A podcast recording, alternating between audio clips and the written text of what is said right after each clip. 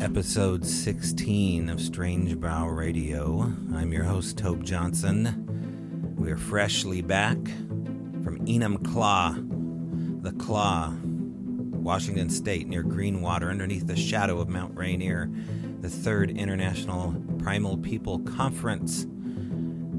That's what we're going to talk about today. We have guests lined up from the show, attendees, and we're going to get the inside scoop tell you more about them in a minute. But first, our sponsor, Feral by Eryn, who hit it out of the park at the conference. Gangbusters. Bob Gimlin walked away with the crow drum. You too can order yourself a Bob Gimlin crow drum. You'll have to go to Etsy to get a look at it. Go to Etsy, look at shaman inspired museum quality spirit tools by Eryn Jackson. That's Feral by Eryn, E R Y N. Okay, we'll be right back with the guests of the Primal People Convention.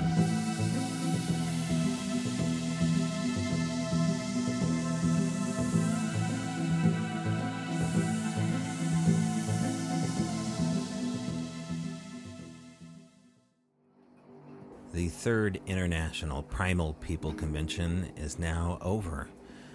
For 72 hours, like minded folks gathered inside a rustic lodge underneath the shadow of Mount Rainier in Bigfoot country. Some experiencers, some wanting to learn, and, well, some I would just call plain experts of dealing with the paranormal Sasquatch phenomena. Now, did everybody feel that way? No, but there was definitely the rushing overtones for 72 hours of paranormal Bigfoot talk. And so I had a chance to get a lot of firsts.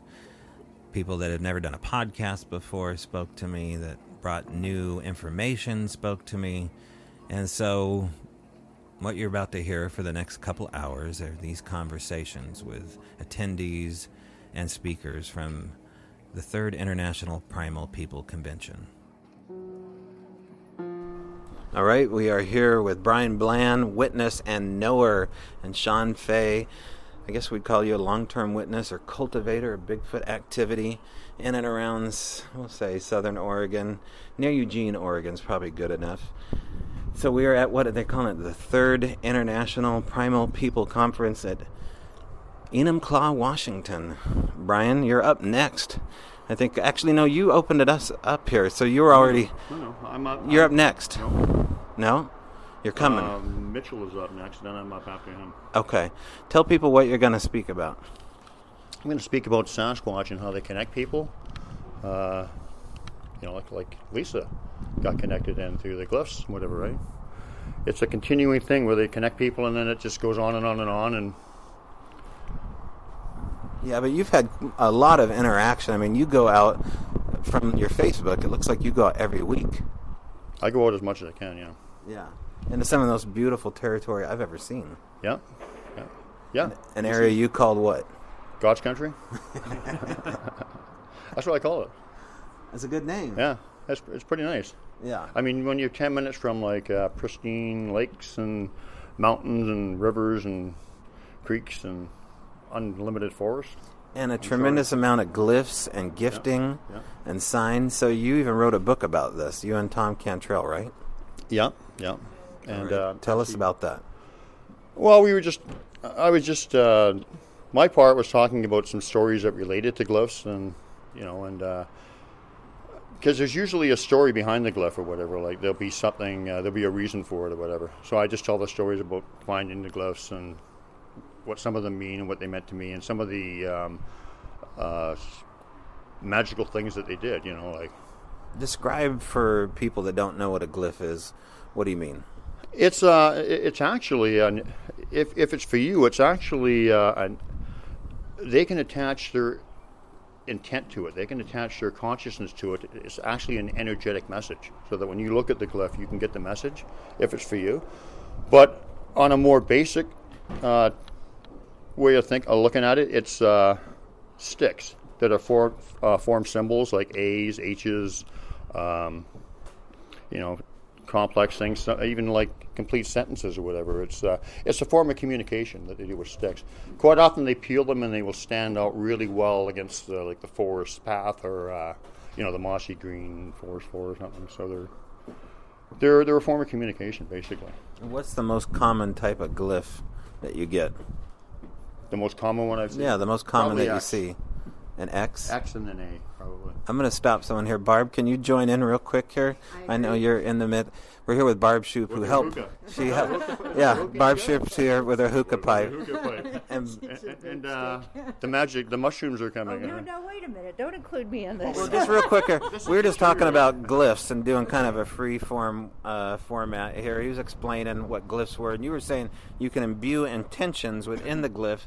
The glyph design itself is part of it, but you're saying the intention behind it is also they something. Can, they can utilize anything with energy, like they shapeshift with energy just by consciously changing their shape because we're energy beings. They can change their shape to a bird or something. They can enter your dream. Uh, they can uh, do mind speak. They can place a thought in your head. They can manipulate time, set up events.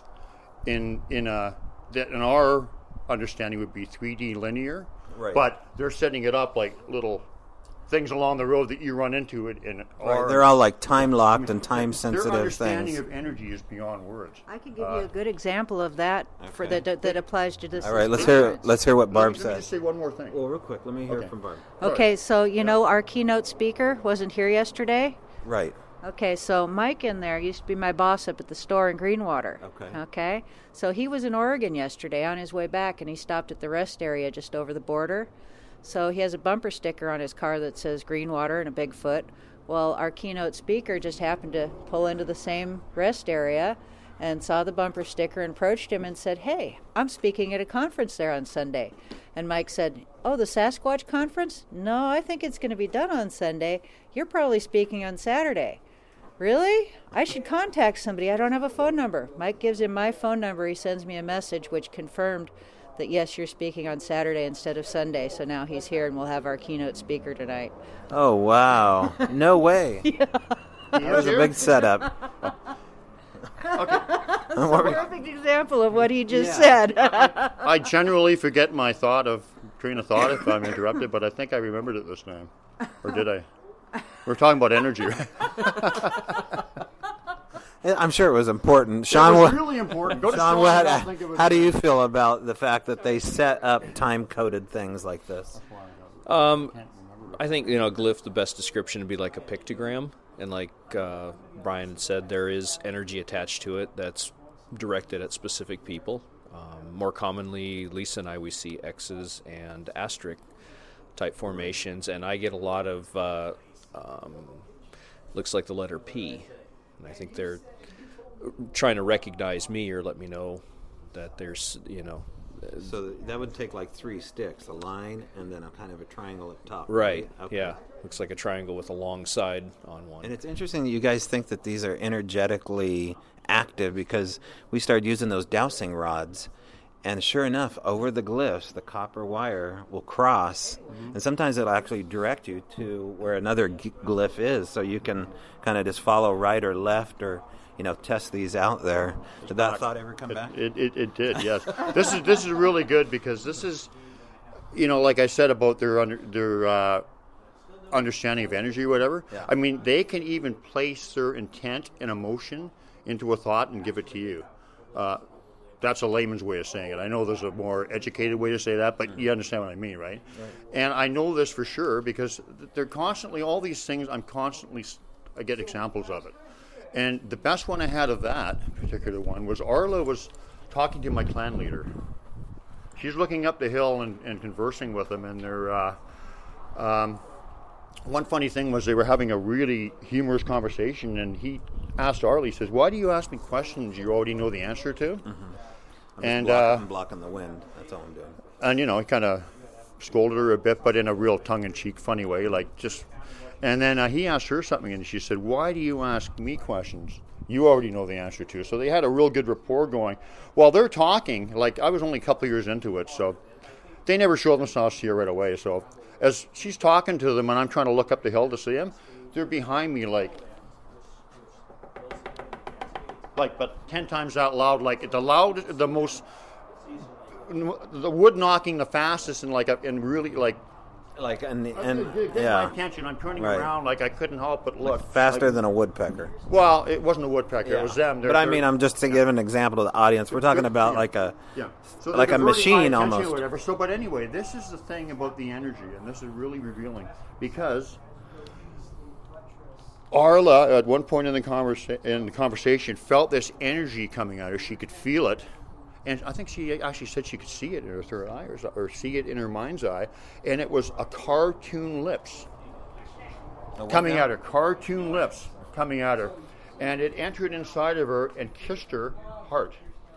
And when it did that, I was watching her, and, and she was instantly burst into tears. It was like she was really overcome with emotion. She said, I've never felt anything like that before.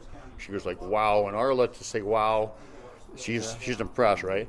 And, uh, you know, he projected his emotion into that kiss, energy, and she felt it.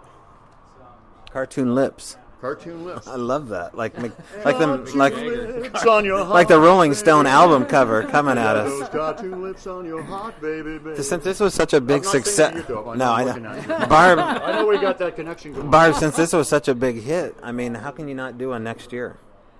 Is it already in the talks? We've, we've talked about it, yeah, yeah. Well, Tom's got another conference to work on in Georgia, and I would imagine as soon as he's done with that, his focus is going to be back onto doing 2020? Yeah. Okay, and I love this venue. Everyone Isn't this wonderful? totally into this. Yeah. My old Hey, stomping. by the way, are you coming up to uh, the the Barb and Gabby camp out in British Columbia In this year? July, I think. Um, Uh, you're coming to the Blue Mountains, aren't you? Oh no, Green. I think we're gonna do one Come on, closer. aren't you coming to my hometown, my friend? Our Blue Mountains. I one do is want. I got to get a passport. out. So we're here with Brandon Tennant. He's in charge of the main T-shirt operations now. A lot of your money goes back into Idaho, so Mm-hmm. I assume some of it goes to Meldrum. Do you work hand in hand with Jeff? Oh no, these are all my designs, all my T-shirts. The casts, however, those are Jeff's. Okay. He, they're replicas of some of the more famous casts that uh, Dr. Meldrum makes, and I just send those, send that money back to him. oh, gotcha. So Okay. just sends. We usually go to the conferences together, but we he had other arrangements this weekend, and I couldn't get that far with Yeah. my trailer. Now it's pretty rare that you would see Jeff add a kind of a paranormal, putting the word people alone on primal people and calling them forest friends, things like that. Um, I haven't seen him step out of the box of science that much to come to an event like this. Although um, I'd be curious to eventually see him show up at a place like that. You think that's possible? Oh, he does. Yeah, we just came back in February. We drove over to uh, Nebraska, and the Nebraska Bigfoot Conference was just called a Bigfoot Conference, but they focused mostly on the the paranormal, the the The woo factor. side, the woo yeah. factor. As Right, right, right. All right. That was the majority of that conference. Yeah. We're down here in the hallway near the restroom, so apparently, periodically, you'll hear people running in and out. Okay. In a hurry. In a hurry. That's right. It's really cold and windy out, though, so we don't have the opportunity to go anyplace else. So, um, let me ask you: If you have you seen anything that would go into the category of the strange and unusual associated with Bigfoot? And where are you at with the whole theory that that's maybe a paranormal link to it?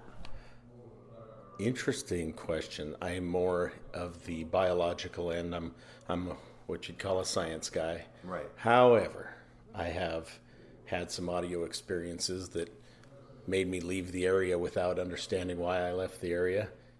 It was as if we were invited to leave, and uh, we left. And uh, You all did it together, or was that? a friend of mine, yeah. But that was not something I could confirm as a Bigfoot. It was something that I can't explain. We were up there looking for Bigfoot. We were up there in the in the spirit of science and in, and gaining knowledge and uh, not afraid of anything. We thought, and then we left in a hurry. So So you decided to leave in a hurry based upon the fact that you had a feeling, or did did you have anything that came inside your mind that seemed remote, the- like mind speak? No, that's the funny thing. We don't know what came in our mind. All of a sudden, we just felt like we had to go. It's time to go. So a lot of people associate that with the paranormal. Some people associate that with you know primitive instinctual memory. Like you hear a rattlesnake for the first time in your life, you know it's a rattlesnake. Don't touch it. Right. And uh, you may not know it's a rattlesnake, but you're not going to touch it. Right. Why did ghosts go move anyway? You heard it here first from Doug Charters, Comedy Act Specialty. Yeah, I mean, as far as like the weirdness to it all, um, you know, there seems to be all of these little ancillary stories that pop up, and then there's the big whoppers. Obviously, Mm-hmm. we've and then when I say whoppers, I don't mean that in a derogatory word, but that's probably the most common one. It's just like, you know what? I had this weird urge to leave. a feeling, and Yeah. like you can't describe a feeling. You can't. It's hard to describe love. It's hard to describe hate. It's hard to describe why you left a place that you drove six hours to get to. Oh, you didn't mention that. Six hours. yeah, and how long did you stay? Oh, we we spent the weekend up there, and Okay. and it was just, and it was the first time we'd ever found tracks, and I'm convinced they were tracks. I know something solid left those tracks, something more solid than me. Right. And uh, so I'm still I'm still convinced I'm looking for something in the physical realm, but like I said with the rattlesnake analogy, you don't know what other senses are enacted by scent or sounds or you know things that we see that we don't recognize we see. If the people are uh, confusing that with uh, uh, cloaking, or if they're just peripheral vision catching movement, or you know, Right. I wasn't there and I can't explain it, so I'm Right. Uh, I don't know. I have not seen anything cloaking yet. Are you open to that experience? That's another good question. As far as the Sasquatch uh, story goes, I'm pretty firmly entrenched in the physical scientific realm of it. Right. But you might say I believe, as much as I hate the word believe, because I've seen enough evidence to keep looking. What I don't believe in is ghost. But I think I've seen a ghost. So it's a little hard to rationalize those things in your mind. Right. So belief is a very powerful and dangerous word. Right. Yeah. Well, skepticism and then confirmation, kind of in that order. You know what I mean? And it would it would be nice if we could understand everything that we perceive Yeah. and firmly pack it away in the knowing section. But uh, just particles information don't always add up. No. All right. Thanks for talking to me. We're here with Keith Bearden from Georgia. Geor- you came all the way here for the, just this, this Primal People Convention, right? Yes, uh, kind of had to. Sean and I actually decided to do this. We came up with the idea to have a conference, and we'd done two, and we hadn't had one in a while. Tom had just finished a conference last year, so I pitched it to Tom after we Yeah. gave him the idea, and he took it. So we kind of worked on it together for a while. Yeah. So And he pulled his committee in, and you put a lot of work into this. You showed up. You have a booth here, beautiful jewelry, artwork, and you have a book. Tell people about your book. Well, I wrote that book back in 2015 after I'd had a few years of, of experiences and started out, you know, just like a normal guy out in the woods doing my thing, hunting and fishing and enjoying nature. And all of a sudden, a crazy thing happened. I started seeing and hearing things that were kind of unusual. Uh, ran across my first track, when I seen the track, a lot of the things that I'd been hearing and seeing all came together, and everything changed after that. And the name of the book again is Forest Friends of the Night. Forest Friends of the Night. Where can people find this book? You can find it on Amazon. Go on Amazon, just go in and type in the name of the book or my name. It'll pull up. You can also order it at any bookstore, and they'll get it in for you.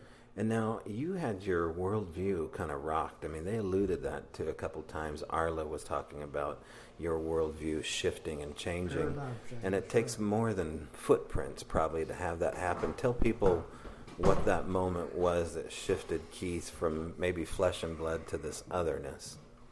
Well, there was really two things. Number one, the, the first thing when my world kind of started the change and I had a shift, the first shift, I call there, there's two, was when I did see the first track that validated what I'd been hearing. And when I seen the track, it wasn't a human footprint. First of all, it was on our hunting property, gated. Nobody could get back there. It was the middle of the winter time. It was a barefoot track. It was huge. And the barefoot track was a seven, eight inches wide, which is way bigger than a normal human. And it had what I learned to see, and I took a photo of it. It had the um, the break in the middle, the metatarsal break, I think uh, Mm-hmm. is what it's called. So when I saw that, I immediately began researching, going online, and you know looking up the Bigfoot stuff. And once I started doing that, I got in touch with some people online, BFRO first, Arla, uh, through Miss uh, Dar- uh, Dr. Melba Ketchum. She introduced me to Arla on Facebook. Started talking to her. The BFRO came out, talked to me. We went through that that whole thing. So yeah, that's where everything kind of started with learning. Seeing that, that actual track, and it was several inches wide. How long was it? It wasn't that wide. It was only about 11 or 12 inches long. Okay, gotcha. But yeah, it was extremely wide. And I, when I saw it, I knew immediately, you know, it was nobody. Right. We don't have people running around out in the woods barefooted out there because it's very, very dense where we went. As a matter of fact, it's so dense through our property, 450 acres, we had to walk the creek Mm-hmm. to get through it. It's just too much, too, too much to try to get through. Now, where's Keith at with the interdimensional, supernatural quality of these creatures? Or what? What do you think of that theory? And have you had an experience? All right, we're going to that side. Okay. Well, yeah. I mean, since we're kind of in the vein of it here.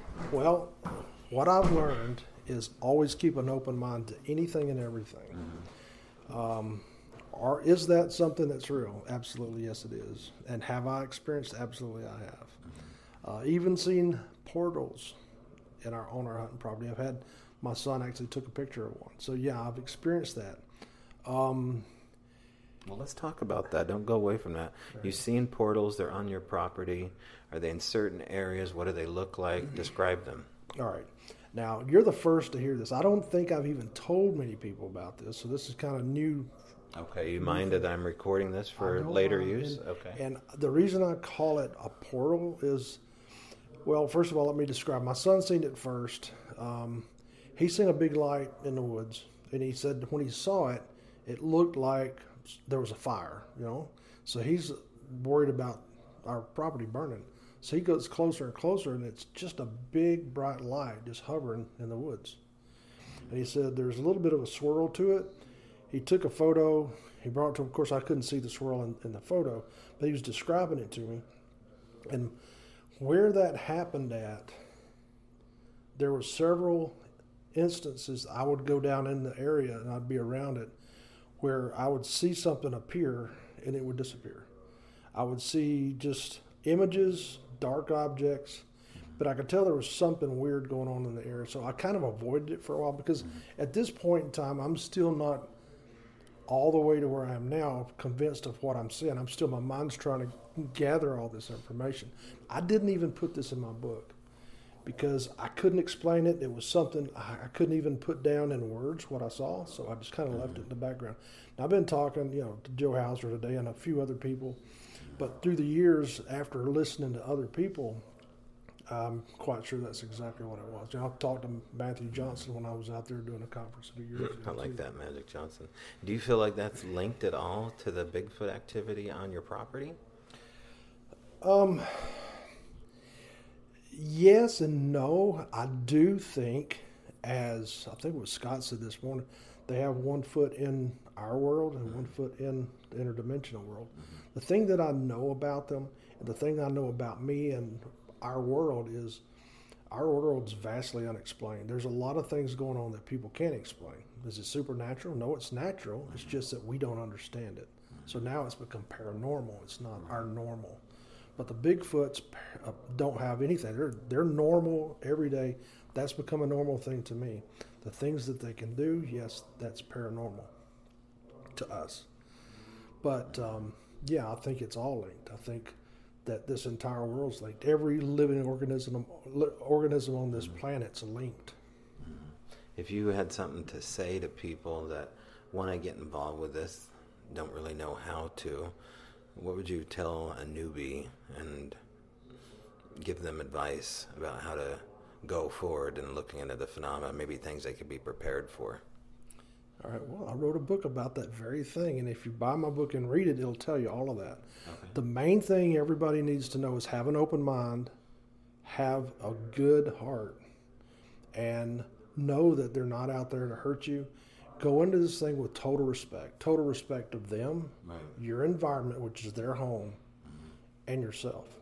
The thing that everybody needs to understand when you go into their home, mm-hmm. think of it as somebody coming to your home. Mm-hmm. If somebody comes to your home, do they open the door and walk right in unannounced? And how would you feel? Right. So, what Arla taught me is when you go out, say hello, who you are, introduce yourself. Let them invite you in. Take it slowly. When you go into their home or their world, treat it with respect. Treat them with respect. Mm-hmm. Talk to them, get to know each other, and over a period of time, you will establish a relationship just like you would with a neighbor. Right. A rapport. Mm-hmm. So, are they actively coming in close to the house, or are they on the periphery still of your property? they come into our camp on a nightly basis. Whenever we're camping, they come right in. And then I talked about that earlier. Tom even talked about that yesterday.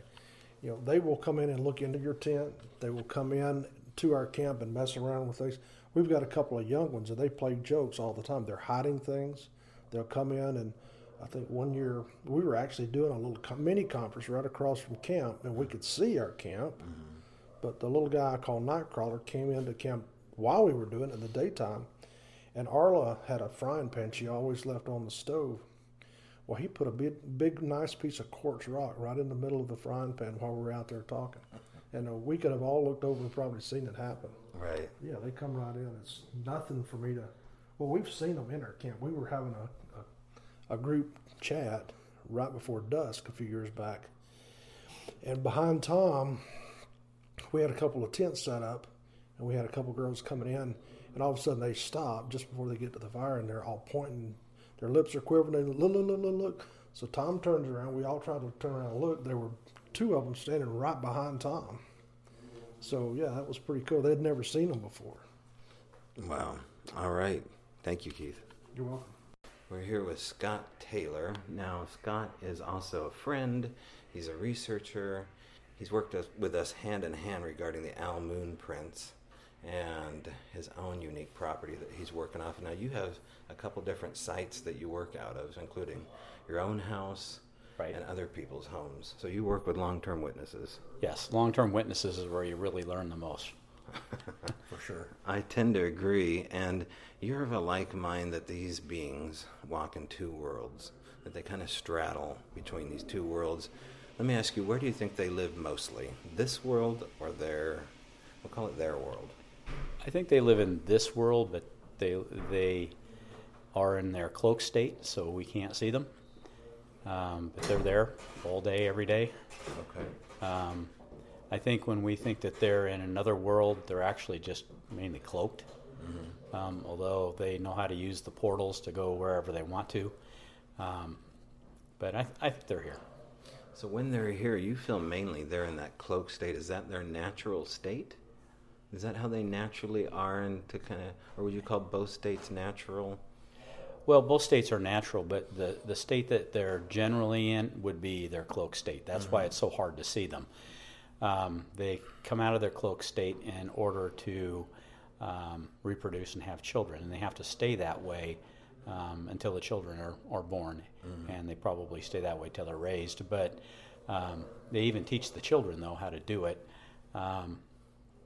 But it's uh, It's, a- it's a skill that needs to be taught, like anything else. Is that what you're? Well, I think the the the, the real skill is is is vibrating slow enough that we can see them. Okay. So, oh, so the skill is to coming out of the cloak state Right. to show yourself. Right. Yeah. Exactly. Exactly. Okay. Yeah.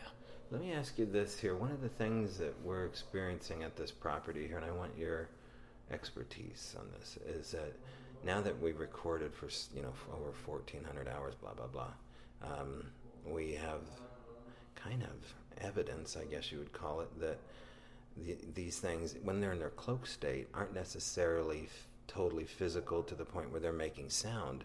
It's beyond cloaked, as though they're coming through space and time Yes. to interact. So when we're talking to the audience about being invisible, it's not only that; it's as though that they're not even here. They come here and then they go away. So yeah, they in their their uh, well they cloak, but then they can also change form, and uh, the orbs are them. So they you know they go wherever they want to in the orb state. You can travel great distances, um, but then they can manifest themselves into a solid solid form. And, and it's not hocus pocus. It's not paranormal. It's just them manipulating matter at the quantum level, and and you know choosing what right. they what what they want to be at the time. You know they can come into your house, you know, in that orb state, and they can, you know, if they wanted to materialize, I suppose, but they generally don't. But still, they you know they come in the house and. Uh, uh, you know, Dr. Matt Johnson's had had one take a, a bite out of a maple bar uh, that he left as an enticement, mm-hmm. and that was in his bedroom. And uh, so, I love that. So they they they're an, they're an energy being. We're right. an energy being. We don't have the abilities uh, to to control it, but mm-hmm. they do. And there's nothing paranormal about it. It's mm-hmm. just physics that, that human beings in today's world don't have a great understanding of. it. And Scott and I know how this sounds to the average listener, although if you're listening to Strange Brow, then obviously you're probably interested in the strange. But this is beyond strange. This really gets into the fringe of the fringe element, especially like invisible bites out of maple bars and, you know, um, the uh, Scrabble letters. Oh, Can we yeah, talk about that? Sasquatch Scrabble. Tell them what I mean. Okay, so uh, we had a witness uh, last year uh, down by Chehalis, and um, he was in constant interaction with them, um, leaving. Um, uh, had a stump, and he'd put trinkets and things out there, and then he'd watch them, move them, change them around, add things, take them away. Uh, so he got this bright idea of, of, playing Sasquatch Scrabble. So he took all the Scrabble tiles mm-hmm. and, he, and he put them on a piece of plywood and he arranged them in a certain way, and they rearranged it. And when you kind of read what it was that they arranged, they were actually saying something. And um, so he, he, he saw what they did, he took a picture of it, he put it all back like he originally had it, went away, came back, and they had rearranged it again back to what it was. So it was, what was it? It was a language, right? Well, basically, what they what we think they were saying is we speak through you. Is they were they were talking to him, mm-hmm. and he was talking to me. But okay. it it became for him uh, a little too intense, and he was uh, having trouble coping with it because once they got that he finally understood them, he'd been hearing them for years and years, but he didn't know what it was, and it was driving him crazy. Mm-hmm. And then we explained what was going on, and suddenly it all clicked and made sense. But once they discovered that he was really getting it and understanding the mind speak and and the the uh, the communication that was going on, uh, it was like a data dump, and they were just pushing so much on him. It was like, stop, stop, stop! Right. You're over, you're overloading me. You're overwhelming right. me. And he ultimately says, "Hey, I can't do this anymore." and I don't hear from him anymore. Right, he needed a long-term break. He needed. He actually was yeah, talking but, about moving, uh, right. uh, selling his place and moving away. And that doesn't always work. no, I, I, I told him that you know, yeah, you can yeah. do that, but you know, you move 50 miles down the road to say Castle Rock, and they're going to beat you there. You know, they'll be there waiting. There are there are certain people that I don't know why, but they have been like tagged uh, earmarked or something, mm-hmm. and those people have been having interactions since they were small children. And it's like the Sasquatches keep tabs on them through their whole adult life and are interacting with them at one level or another. Mm-hmm. When the when the kids are small, they don't understand what's really going on, and then when they become adults, they think maybe that they're going crazy until mm-hmm. somebody explains it to them. Um, but it, it's uncanny how many mm-hmm. people that I, have been called to, to go investigate their sightings, and I start asking them questions and probing deeper and deeper and deeper back into their history and find out they had, uh, like one, one gal says, Yeah, I remember as, as a two year old, which that's about as far back as most people can pull any memories, of being taken out of my bed by the hairy people mm-hmm. and then brought back before morning. Um, and then, oddly enough, I got her husband off by himself, started talking to him kind of the same way about, you know, tell me about your past and all that. Well, he'd been interacting with them since he was a small child, too. And those two get together. So mm-hmm. those two together, now they've got Sasquatches as part of their life, and they've just gotten used to it. It doesn't bother them anymore. But now imagine that their kids are probably, you know, kind of clued into it too. I mean, you have a BFRO patch on your jacket. Do you feel like sometimes you should have like paranormal investigator patch as well as like a merit badge for MUFON? I mean, you're you find all these other patches that you should be wearing when you go to talk to these people. Don't you feel that way? Um, yeah, to a large extent. Um, publicly, the BFRO um, will not really talk about the, what they call the paranormal part or the, the woo woo, is what some people call it. Uh, they, um, but they're talking to their audience. Their audience is the general public who has no knowledge of what they are. And if you hit the general public with the paranormal side of it, it overwhelms them and they dismiss you. Mm-hmm. But there are BFR investigators who have transcended that and understand it. No, this is just part of the continuum of the learning of what these creatures are. And then, you know, it, you're going to run into this paranormal stuff through your investigations. Uh, you're going to see cloaked beings. You're going to find out that there's more than just Sasquatches out there in the dark at night. You'd mentioned little people. There's yep. There's the little people, which I haven't personally dealt with, but I've talked to other people who have. Um, and there's other kind of weird stuff out there that maybe is not something you really want to be interacting with. Uh, pretty scary stuff. Um, All paranormal, all supernatural as well, right? Well- Just not physical. not well, the both. Um, um, they seem to be able to kind of materialize when they when they want you to see them. So straddle, they're straddling between They're two worlds. two dimensions. Right. But these are darker. Some of them are, are Yeah. darker, yeah, real scary stuff. But the Bigfoots aren't. No. Yeah. Do you think any of them are? Oh, you I think they have that in them? Like we have individuals that are in jail, incarcerated as you know crazies and whatnot. They must come in that variety too. Well, th- there may be a few here and there, but they're a connected race. Um, Okay. so, so it'd be real hard for one of them to be abnormal and criminal, so to speak, and the others not know it. So the hive strain. It's almost like a hive Yes. mentality. Right, like the Borg unit in Star Trek. Well, yeah, kind of like that. bit. They're a connected race. Um, we have the potential to be, but we kind of lost that. Mm-hmm. Um, you know, we still can. Certain people can can telepathically or through mind speak communicate with each other. I mean, how many times have you been thinking about an old friend that you haven't talked to on the phone for for two or three years, and suddenly the phone rings and it's them? Even deja vu, which is extremely peculiar when it happens, almost like a glitch in the matrix where you're experiencing Yeah. all time all at once and everything is a field of energy and then it's gone. Yeah. And it's almost like a real forlorn kind of feeling like, oh no, I was in that moment. I was Yeah. in the matrix. Hey, Lisa, do you have a second? Okay, we're just going to finish up here with Scott and I want to talk to you next. Yeah, come on down.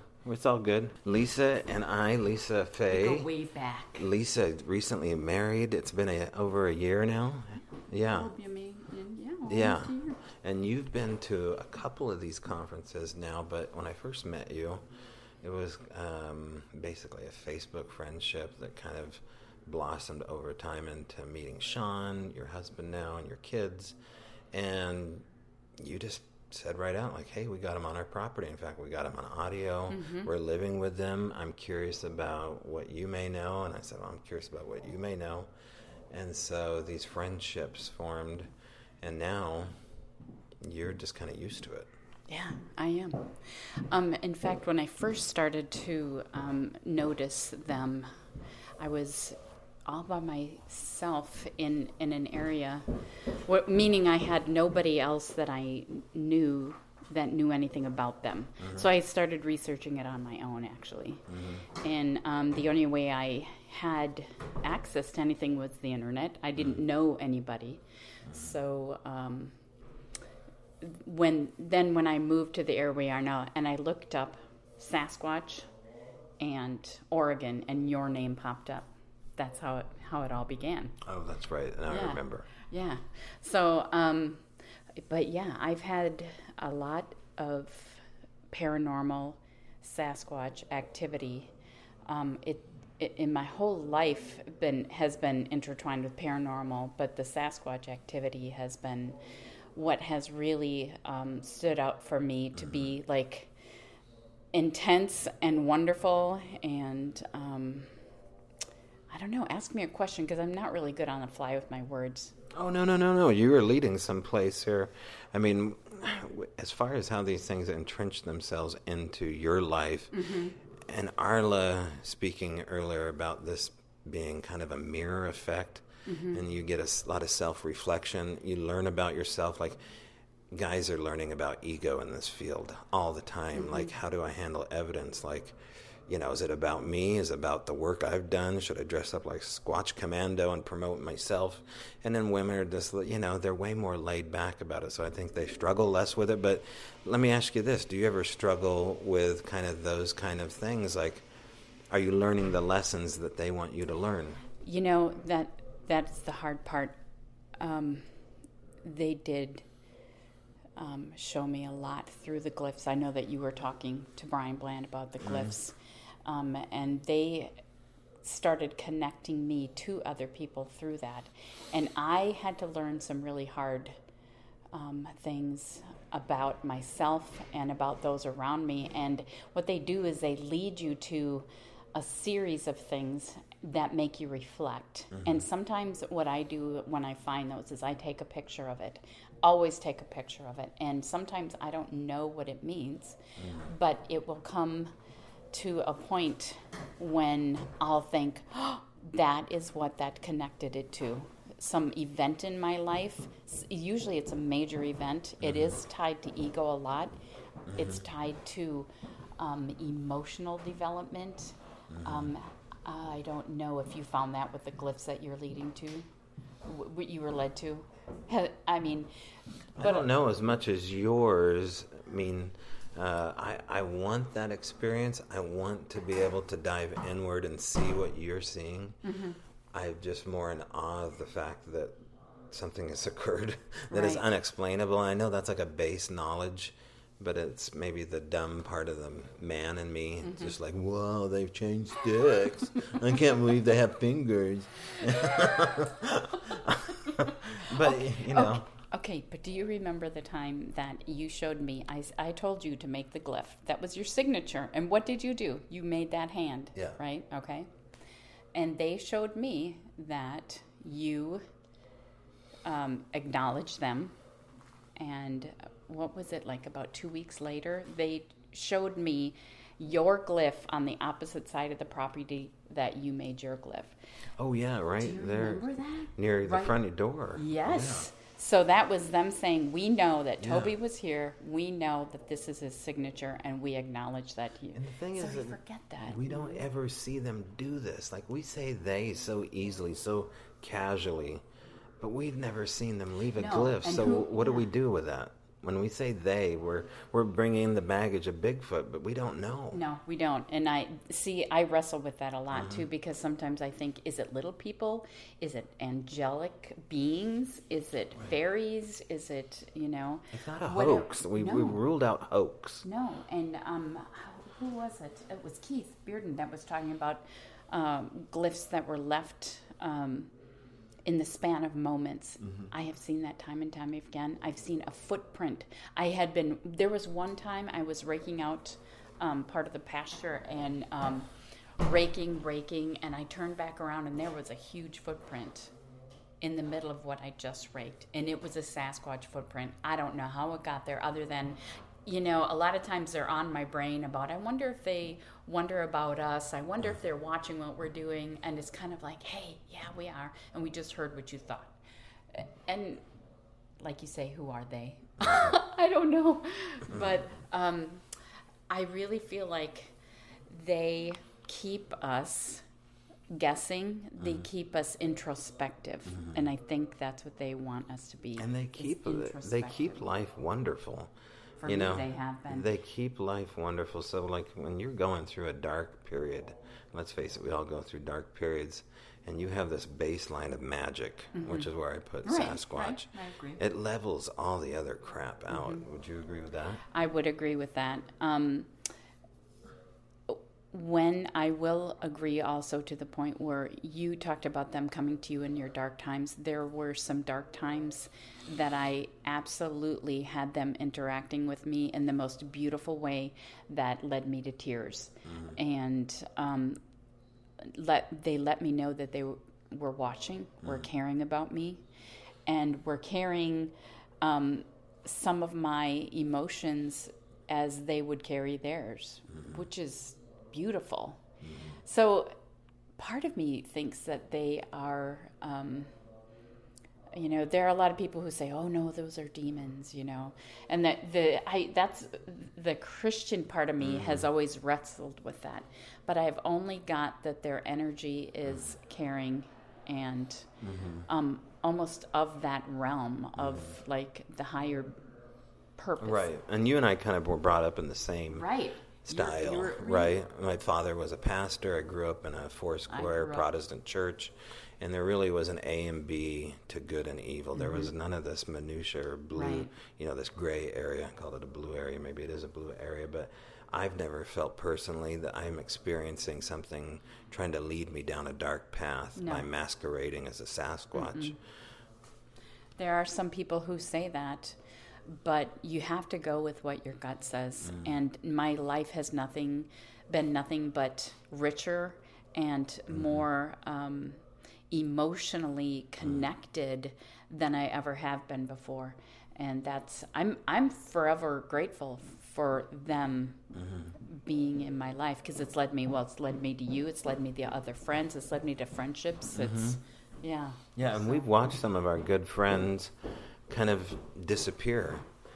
And they're still involved with the phenomena, but yet it was Bigfoot that brought us together, and it was Bigfoot maybe that brought us apart. I mean, in a lot of ways, this obsessive nature of Sasquatch kind of pulls people in weird directions. It, it does, and those people ebb and flow in your life, um, depending on whether or, or not you need them in your life. Right. Lessons that you learn from them, Right. um, things that you can all you know share with them. Sometimes they need you, sometimes you need them. But yes, they they have that has been the binding thing, but it also mm-hmm. has been some. Right. Yeah, I totally agree. Yeah. All right, thanks, Lisa. We're here with Marcia Moore, who is also the proprietor of, how do I say your studio? CMR Studio.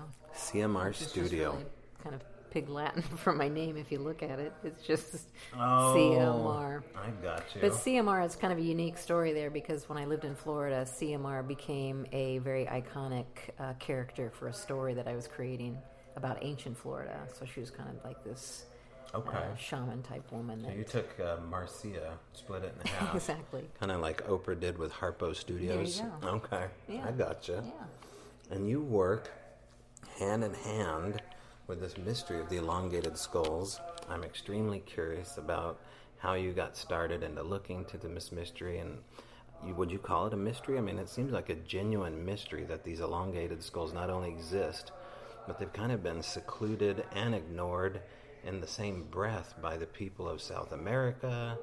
And I don't know, talk to me about how this all started for Marcia.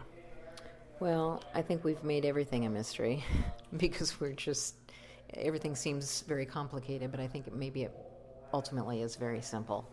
But um, but how I got started was um, well, I, I'm an artist, so um, I've uh, just gathered tools with life chapters. Um, and I lived in Florida for about 17 years. And while I was down there, I started to create a story, kind of hopeful animation um, about ancient Florida, pre pre Spanish. So I was diving into some of the mound builders down there, uh, the Calusa Indians specifically. They were called the Shell people, and that's where the CMR character comes from. But um, as I was creating everything that you would, maybe through even like an entertainment company, I was kind of my own little studio, and I was creating uh, 3D sculptures, traditional sculptures, paintings, sketches. Um, digital artwork and also kind of writing and fleshing out these characters. So while I was doing that, these characters started to have uh, and form uh, elongated heads, a lot of them. And I found that to be very curious. Um, and then through social media, I hooked up with Brien Foerster, who's uh, uh, alternative researcher down in uh, Peru, that specifically tunes into our ancient Paracas down there, who had elongated craniums. And I sent a 3D sculpture that I had of um, an elongated head with a face. You know, it was not a reconstruction, it was just a character that I had come up with. And I said, you know what, maybe show your audience, and this will give them an idea of putting a face on one of these elongated skulls. And when I did that, that just took it to the next level because people hadn't seen a face on one of these skulls. So that really. Um, tapped into the next level for me as far as getting more in tune with this information globally because it's all over the planet and um, Not just in Peru, this phenomenon of elongated phenomena, skulls. yeah, it's all over the planet. Uh, you say all over the planet. So where? Where else besides South America? You say like hidden in the same manner, like in Russia, or how are they? How are they housed? Because in South America, they're just kind of shoved in the walls there and kind of forgotten about. I mean, they're not even entombed properly. Some of the towns in South America just have them next to the street corners. Right. Unfortunately, you know, down in Peru, it's it's desert area where the Paracas were along the coastline, and the remains are there because of the desert. So you have the skulls, but nothing's intact because of grave robbers. That's pretty prevalent down there, and um, selling that information, selling those antiquities. So that gets all over the planet. Number so one. not only the antiquities, but the information of where to go find them. Yeah. That's all worth something. you never, I mean, I have yet to see a full body ancient Paracas. I've only seen the skulls. I've never really seen their bundles. There are the, the bundles, but I've never seen one like laid out to, to know what the height would be or how it's shaped or is it different in the way it would have been walking and, you know, the pose and everything. So, um, but anyway, through the ancient Paracas and through the DNA, that takes us over to the recent DNA takes us over to um, the Black Sea area. And through that area, it also goes up into Eurasia. And for me, I'm very in tune with our indigenous communities, meaning if I'm going to find some information, first I'm going to start with my own intuition, and then I'm going to go check out um, our indigenous communities and, and see what kind of oral tradition might be relative, see what kind of uh, stories, legends, um, see what kind of uh, regalia that they might have worn, you know, because tall hats, tall things usually means, wow, what was underneath that hat, you know, and there's a lot of that all over the world. You see that all over the world. So um, I have really tapped into Eurasian, and, some of my latest reconstructions will show more of a Eurasia style, uh, following some of the um, indigenous communities from up in that area. So. Is there any evidence that they migrated a certain route? I mean, were they conquering the sea and coming over to certain areas, or is this like during Pangea when the continents were all housed together instead of spread apart? Well, I think our our our peoples uh, two or three thousand years ago were definitely getting around. I mean, they were. You look at the Northwest, uh, Pacific Northwest, our indigenous communities. Are these are canoe people? These are maritime sailors. They get around. They went down to Hawaii. They went down to New Zealand. They went everywhere. So there was trade going on, tons of trade. I mean, I looked at Florida as being kind of the Star Wars kind of Tatooine, like the hub, so to speak, because Florida has that rap today, by the way. Exactly, probably does. so, um, but that's what I felt. It was like everybody was coming to s- certain areas in Florida to do ceremony or actually bring their dead down there, and they came from hundreds of miles away, and there was tons of trading and stuff going on. So, Right.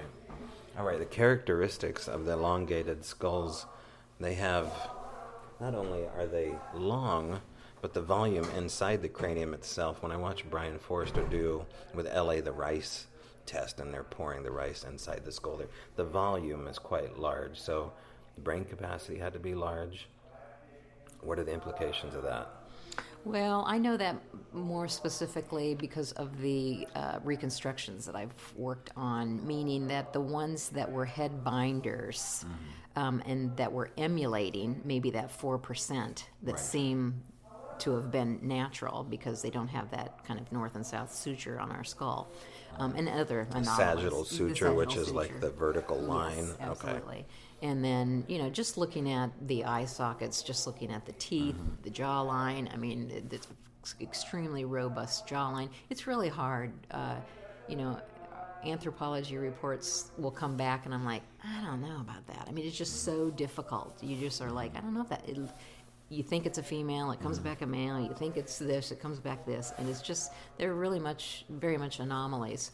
Um, so, in working with uh, the reconstructions, I'm like, okay, well, if I am uh, elongating my head, what does that mean? Um, what am I trying to trying to emulate? And to me, it means that you are well, you're expanding. So, of course, you're expanding your consciousness, which means, okay, maybe there is more capacity.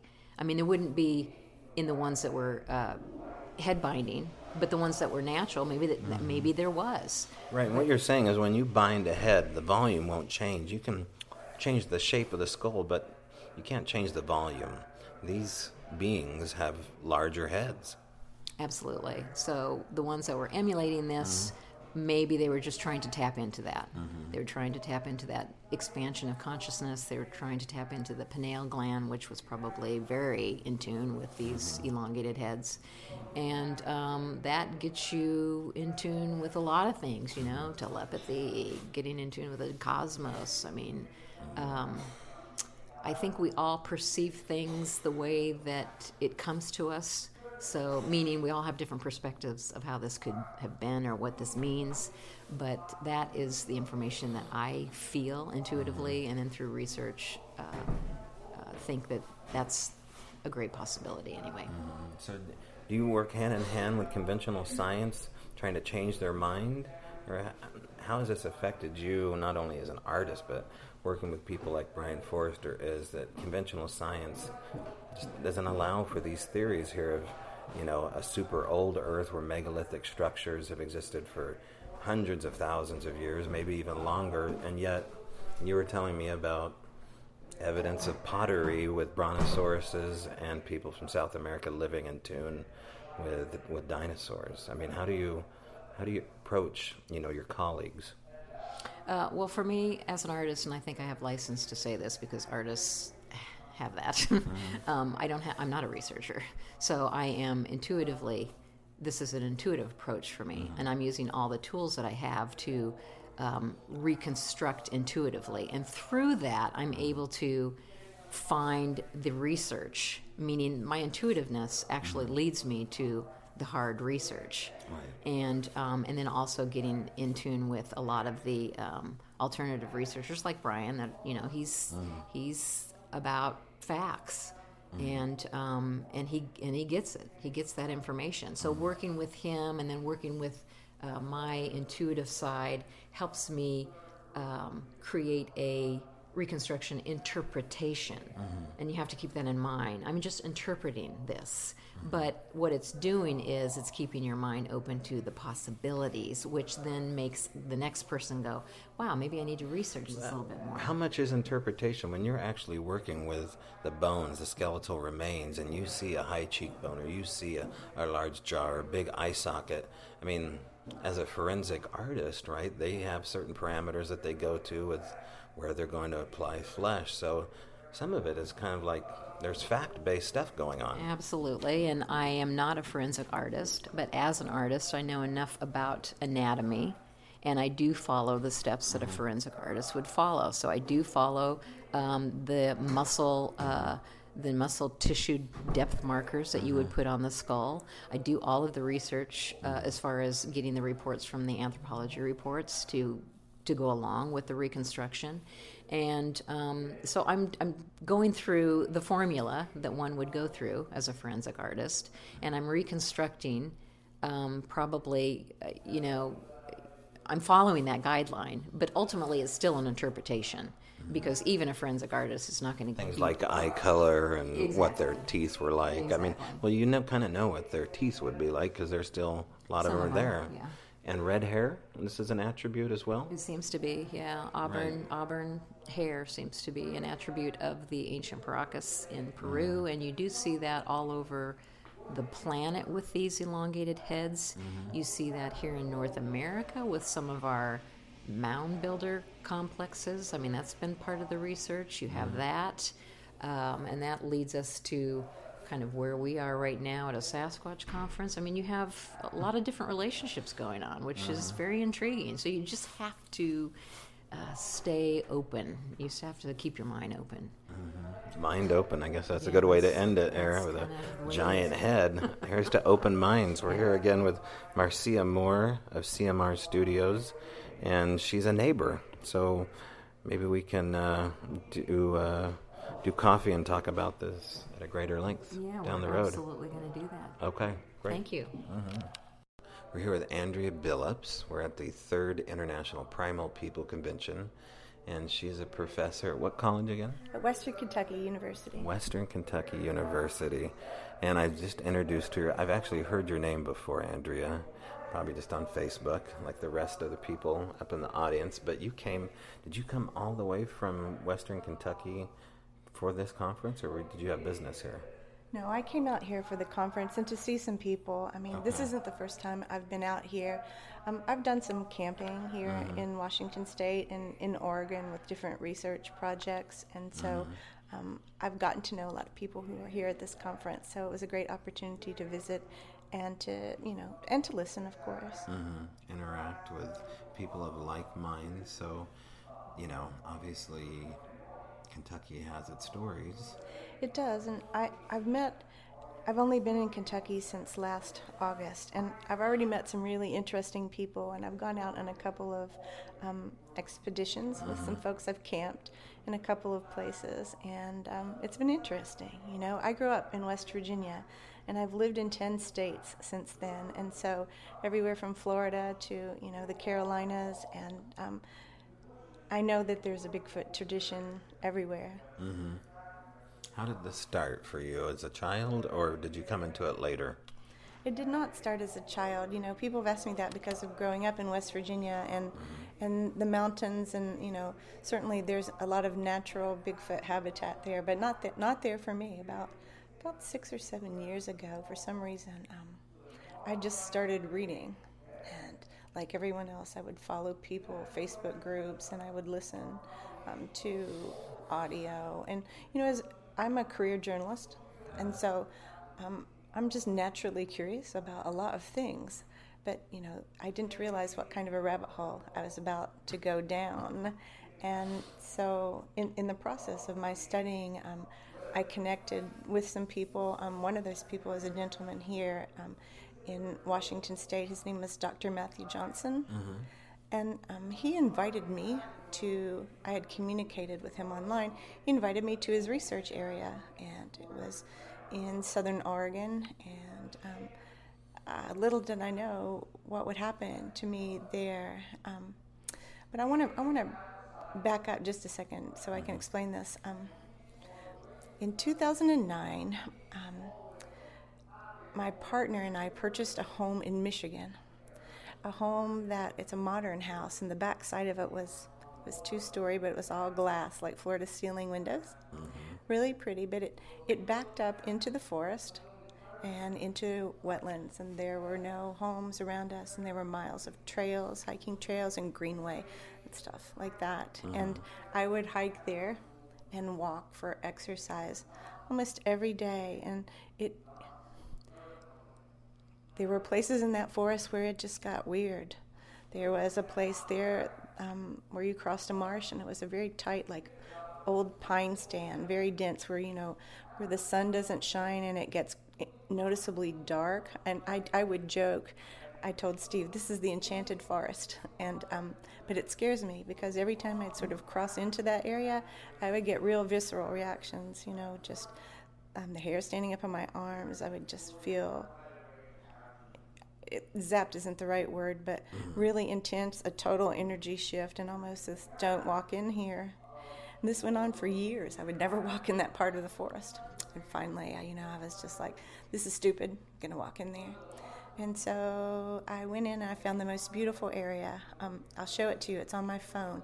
Um, a, a great kind of uh, it almost looks like a forest amphitheater, and there's a giant tree. Old hardwoods are there and pines, and where lightning hit this tree, and this is a giant tree that looks three pronged, and I three pronged, and I call it my angel tree. And I used to go out there, um, and I would take my Bible or something to read, and I would just sit in front of that tree. And I would walk around there, and this was sort of coinciding with my interest in Bigfoot, right? And I mean, I must have, have in, in the end, walked through there hundreds of times, you know, and, and gone out there to sit. So I was there all the time, and, and I was visibly predictable. So it was my place. So But th- was this a conscious thing that you were doing to create a pattern as far as being Not in- predictable? not not in the beginning, not in the uh-huh. beginning, but so so these these things are going to co- collide. So I, I thought about Bigfoot, but you know, even though I was out in the forest, far from home and alone, mm-hmm. I, I I I didn't think anything would happen to me, nor did I think that I would have a sighting. All I knew is that I was definitely in, in great habitat, you know, far from anything, with food, water, sh- you know, cover, and all of that. So subsequently, I went, I came out here and met, met with Dr. Johnson. I'd never seen him before in my life. We went to Oregon and we camped for about four days no lights, no tents, no fires. We slept in the open on a ridge line, and um, well, that's when I became a knower. And you know, people people use that term in Bigfoot world, but that's when a lot of really crazy things happened. I've never been more paralyzed with fear in my life. I mean, I, you know, he taped with a parabolic microphone the whole time they were there. So there's just no denying what went on there. But I, I came back from that really sort of. Um, in a different headspace because my world kind of shifted after that, after what we saw out there. And, and he knew he, that they were there. He'd been habituating this area for 10 years. Don't leave us in suspense. You're so good at that, Andrea. Tell us what you saw. okay, so, so I this mean, is the journalist dragging out this. I I'm want to hear. I'm so sorry, I'm Southern. We tell a long story. Um, so, um, so many things happened out there. Um, one night, um, I was awakened, sleeping on a cot. It was freezing, so I was way down in there. And it's about three in the morning, and it was like the forest came alive. Um, the wood knocking started over the ridge lines. Um, you would start to hear a whoop or two coming over, and you know it resonates because you're up. I'm a million miles away on like old federal forest land, and um, then we started getting the owl calling, and uh-huh. then really, really weird barking noises that almost sound like it was canine. Uh-huh. And I, I, I mean, I'm talking about I'm having an out of body experience. It was all that I could do to jump in in the the vehicle that we had there and say, "Make it stop, mommy, make it stop."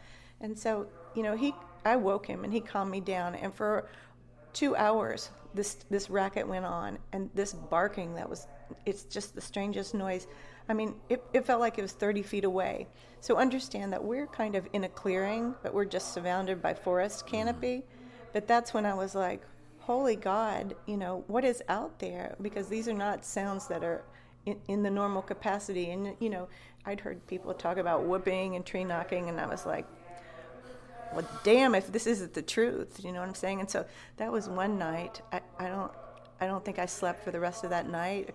Another night, I woke up and there was a footprint behind my head that was about five inches long, and there was just one, like a like a, a tiny little footprint.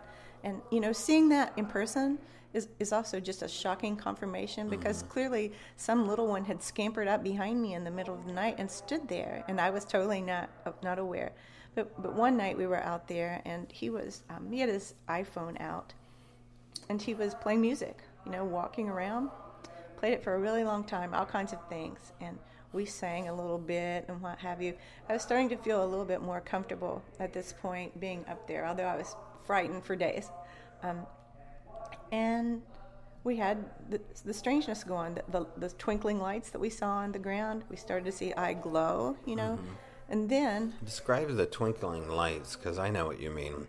the white lights generally like little sparkles or glitter. It, it's it's it's a very strange phenomenon, and I wouldn't even have believed it if I didn't see it. But it does look like those tiny little Christmas lights that you might string on that kind of burst on and off, and they're kind of low to the ground. What I saw, and um, they, they they twinkle. I mean, it's like little energy pops that are going on around you, and you start adjusting your eyes, thinking, "Is this happening?"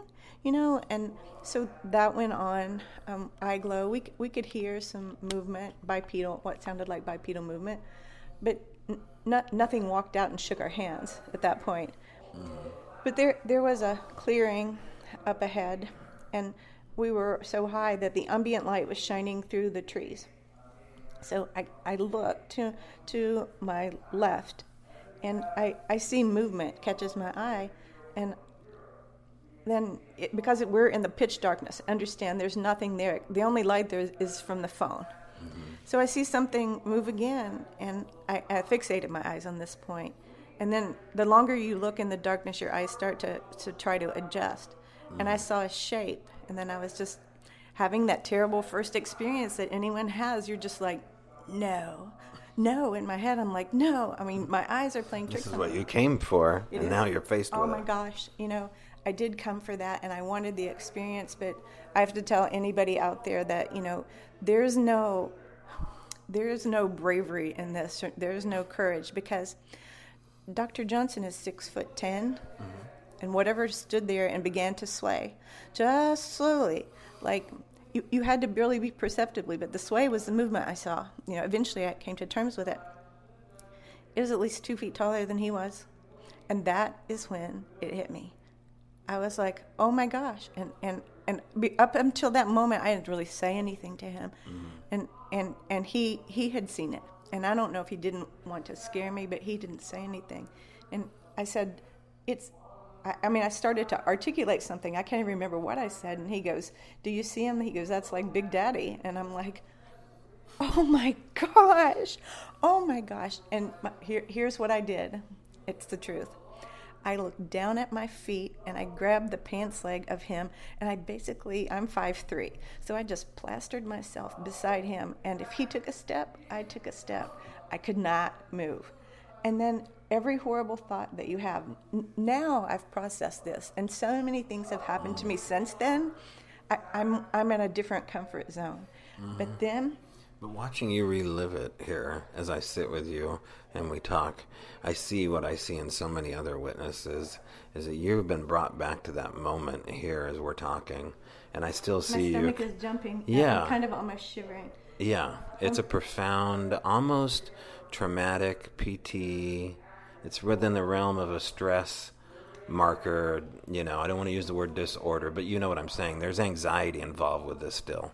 There, there is anxiety. I- I think part of it is, um, for me, was I've never seen anything that close to me in nature that that's a, that that's that big. Like a giraffe in a zoo is is a different thing, but just something that it casts that kind of shadow. And mm-hmm. this thing is back into the tree line. Like I don't make out facial features. I I just make out body shape in the mm. shadow, and it's moving. And then I'm like, it could take literally three steps and I would be consumed. Like, you know that something that big i it is gonna could be on me in a hot second, but it didn't. And and it, as a part of my strategy, just not to pass out, to like drop to my knees because that's how I felt. Um, I was like, well, 30 seconds have passed and I'm not dying, and 30 seconds more have passed and it's not stepping out of the woods. And Matt told me that there's another one. And on the other side of this trail that went back into the forest, a smaller one, and I saw the outline. And I was, again, dear God, there are, it's not just one, but there are two. And the second one was smaller, but still small, being relative. And I'm, I'm literally shaking, kind of talking about this. I mean, but they didn't do anything. They, they did not vocalize. I didn't smell anything at that point. Um, it was just there. And um, Was it just you and Matt at the time? Yes, there were Nobody else was up. not a single, nobody else was there. We went up there together. Okay. I think he, you know, he's taken a lot of people to his research area, really because he spent so much time down there, and I think he just wanted to confirm to the greater world to take people there t- to see what he saw, and I think that's a pretty good strategy. Was uh, he honestly, hoping that you would talk about this and write about it? Was there? There was never any of that No. discussion. He he never ever. I, I want to be completely clear. I don't think he brought me there, so I would write about him. I think mm-hmm. he brought me there because he considered me a person who had never done this, but who might have some credibility in the world. I mm-hmm. mean, I'm a journalist. I've interviewed a lot of well-known, successful celebrity people in mm-hmm. government and politics and and what have you. And so, I mean, I don't know if I'm more credible than any witness. I don't think so, but um, I think he knew that if I were to ever talk about it, and and I I've thought long and hard about you know talking about it, outing myself. You know, um, at my office now I have little Bigfoot stickers on my on my my nameplate there, and my kids now I have little Bigfoot dolls. But I mean, at that time, you know, I knew far less than I know now. And so I came back to my forest in Michigan, which brings me back to what I was trying to tell you. coming full circle. We are, we are. Sorry, I'm a Southern person, and I tell all a long story. So, so I am out in my woods one day, and it's a beautiful day, and I'm in, I'm sitting there. I'm doing everything that I ever do, and um, I, I'm still in the place where I'm processing what had happened to me in Oregon, and I said in my head, if you're real, then show yourself. Damn it, just show yourself. And then, of course, my I thought that is a horrible thing to say to to someone or anyone. These, you know, how, how dare me demand that anyone show themselves to me? But I don't know what made me say that. Nothing happened, of course. So I, I stood up and I was going to walk back to the end of the trail, and um, it's a, a long walk, and I am about maybe 50 feet off a trail there.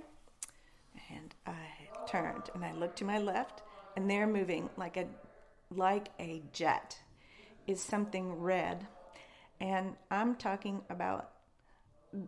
I've never seen anything move so fast in my life, and the thing that's notable about this sighting for me is that I saw hair, not fur hair moving like in in the the, the, the Is that the, propulsion. that's the red object. Mm-hmm. And, and, and pr- the propulsion, this hair is swinging in, in the movement. Mm-hmm. And all at once it just went down, dropped down, and slammed down. it, Okay. it went down.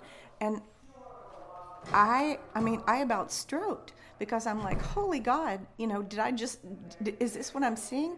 And you, your mind goes to that place where you're going to process is this a fox? No, whatever I saw is at eye level. Is it a flying squirrel? Well, mm. I don't even know if we have those in Michigan. And for some reason, I start to walk toward it. Well, I'm, and I'm by myself in the forest with nothing but a phone and a book. And so I walk, I take about 15 steps and I, I hear nothing. I, I hear nothing. I see nothing. And, and then it dawned on me you're in the forest alone, baby, and you're, you are more than a mile from anything. And I turned around and I took off running, and I am not a runner. And I ran as far as I could go until I thought I was going to have a heart attack. And I sat down on a log. And see, I'm shaking to tell you this this part of it. So I sat down on a log. I'm like, what happened to me? What did I see? What did I see? And this this may sound weird to somebody, but I looked across the forest, and the terrain where I was was rolling up and down. So I just looked across the way, and I'm out of breath. And out of the top of a tree came a log. And, and in thinking it backwards, this thing was not fa- falling end to end. Mm-hmm. It, it, it went over horizontal as if someone went and stuck their hands out and dropped it. And I'm talking about it's it's falling from 80 feet up. I mean, and, and, in the distance, but I'm watching it go. So you mean like rolling down horizontally, like you would roll it down a hill, but dropped from 80 feet up? I mean, it, it, it, it, the, its initial It wasn't fall. cascading like. No, uh, its initial know. fall. It was Yeah. lo- th- this log is about this big. At least it looked that big from where I, my Okay, vista. so you're showing your hands about two and a half feet. And and it's coming coming out horizontally as if Mm-hmm. someone stuck their hands out and presented it as opposed to heaving it you know elbow over or end over end it's just coming out horizontally. Which is impossible, right? I mean, it sounds impossible. It- no and, and it, it seems impossible and and my shock was like oh my God, you know, now I'm out of breath. Is something following me and trying to get my attention? And now I think that's exactly what what had happened. It's like we know you saw, and there's not. It's not just one of us, and we're going to get your attention. And you know, in hindsight, I now don't think that that was aggressive. I think it was ha ha ha ha. We know you're out here. You're out here every day, and we see you every day, and we know who you are, mm-hmm. and and we're going to tell you. We know now that you know that we are and so this is your confirmation. We are here with you. And so at that point, I, I became a marathoner. I, I, picked up and I, I hauled ass out of that forest. I ran until I could, almost to my to my front step, and um, I called Dr. Johnson after that, and, and with the with the ridiculous, you're not going to believe what's going to happen to me. And of course, he was like, "Oh, I, oh, I believe yeah. what has happened to you." And you know, he he is a psychologist, you know, a clinical psychologist, and he was very good in terms of helping me to just process what I'd gone through. Right. But after that, in in, in the time hence, um, I would come out here to your area, and I would I've camped a bunch of times and what have you. But I had all kinds of incidents that happened to me out there in that forest. I mean, just ridiculous things. Things would be left on my back porch. Um, we had sliding glass door in our bedroom, like floor, like I said, hu- huge sliding glass doors, and we never even pulled the blinds or anything because we faced no one, right? Well, I, I would have a giant maple leaf like stuck into the handle. Mm. There are plastic things left, like I said, back there there were sometimes we have a, a big lab dog who would at night just stand on the back of our porch and stand rigid. Sometimes she would just disappear. I mean, disappear for like more than an hour. And we were like, where is you she? You couldn't going? get her to come back after calling her? No, we could not. And then all at once she would wander back up and she was completely happy. And our dog is um, a seizure dog and she takes medications for seizures. Mm-hmm. And she has a funny gait. Sometimes she'll lose um, her back legs, like she'll fall. Oh, right. You know? And some of my friends have, have said they think that the Sasquatches would sit back there. There's a gully behind our house, about maybe about 50 yards from, from our from our yard. There was a a gully that sort of sunk about four feet. Mm-hmm. I think that whoever lived out there came and sat in that gully and watched us all the time knew what we were doing and knew that dog. And she knew that they were there too. She would stand in the same place, just like this, and look, and look in the same direction, and then she would disappear. Well, one time I woke up, and at the very back of the property, there was a weaving that appeared, like vines that had been woven in, in, in different patterns. And I mean, it went, just the strangeness went on and on. It's almost like something was knocking on my door and saying, "Hey, hey, hey, guess who lives out here? And you know we're here too." Um, and and so when I only because I knew they were there, I, I only ever took a handful of people to visit there. So my friends Tim and Jim were the people who visited the most. So over Christmas, Tim had had massive sightings. Um, he owns a property in northern Michigan, and he, he very well knew what I was going through. And Jim had also had had his experiences, and so we, we would meet for Christmas. They were kind of like my Bigfoot friends in Michigan. Mm-hmm. We'd meet for, for lunch every Christmas. And so we went out in the woods and said, let's hike. Three years ago, we hiked and we found trackway. Now, and you, we were all as shocked as can be just to see this because you read about trackway and blah blah blah blah. Everyone talks about it, but there it was, sure sure as day, and we took pictures and. Mm and I was like, no, this, no. You know, so we, we, we came off trail and we, we, Tim had a tape measure with him and we measured this trackway that kind of came up and over the hill. It crossed the trail and then we saw it again um, up the hill and over the trail. And um, these were, you know, the, every, it's the thing that everyone says. It's single tracks in, in a in a line in a line and road. with a with a massive stride, uh-huh. you know. And so again for me i'm i'm the doubting thomas i think it's my training just to to be skeptical or, about right. everything right i was like i cannot believe we found that trackway and but i had two people with me who were like that's a trackway fast forward next christmas tim and jim came down they said you want to hike in the woods and it was like nine degrees and we were like oh okay so we go out there we look around, we don't really see much, nothing is happening.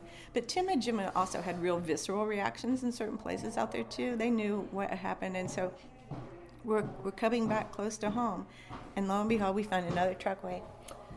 And this this thing went, I don't know, maybe a fifth of a mile through the woods. Mm-hmm. But what was really notable about this trackway is it had a foot anomaly.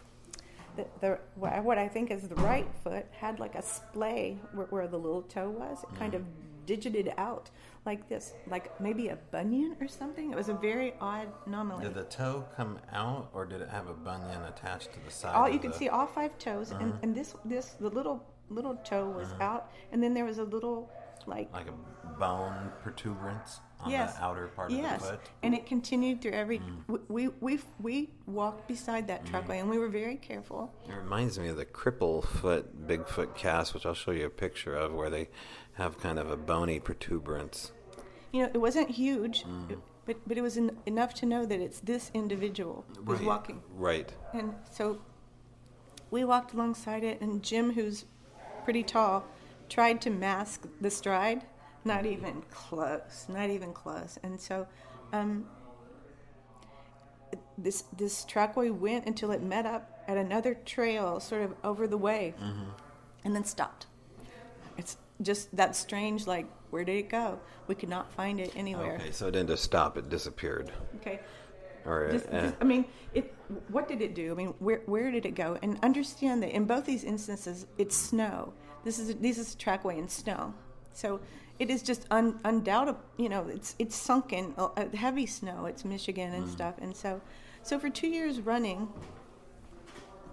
we found this trackway, and so I mean, same individual. I I don't. Is think, hard to tell? I don't think that it's the same individual, okay. but but whoever it was had similar sized mm-hmm. tracks. You know, they I don't remember the length, but they they were similar and large. I mean, incredible.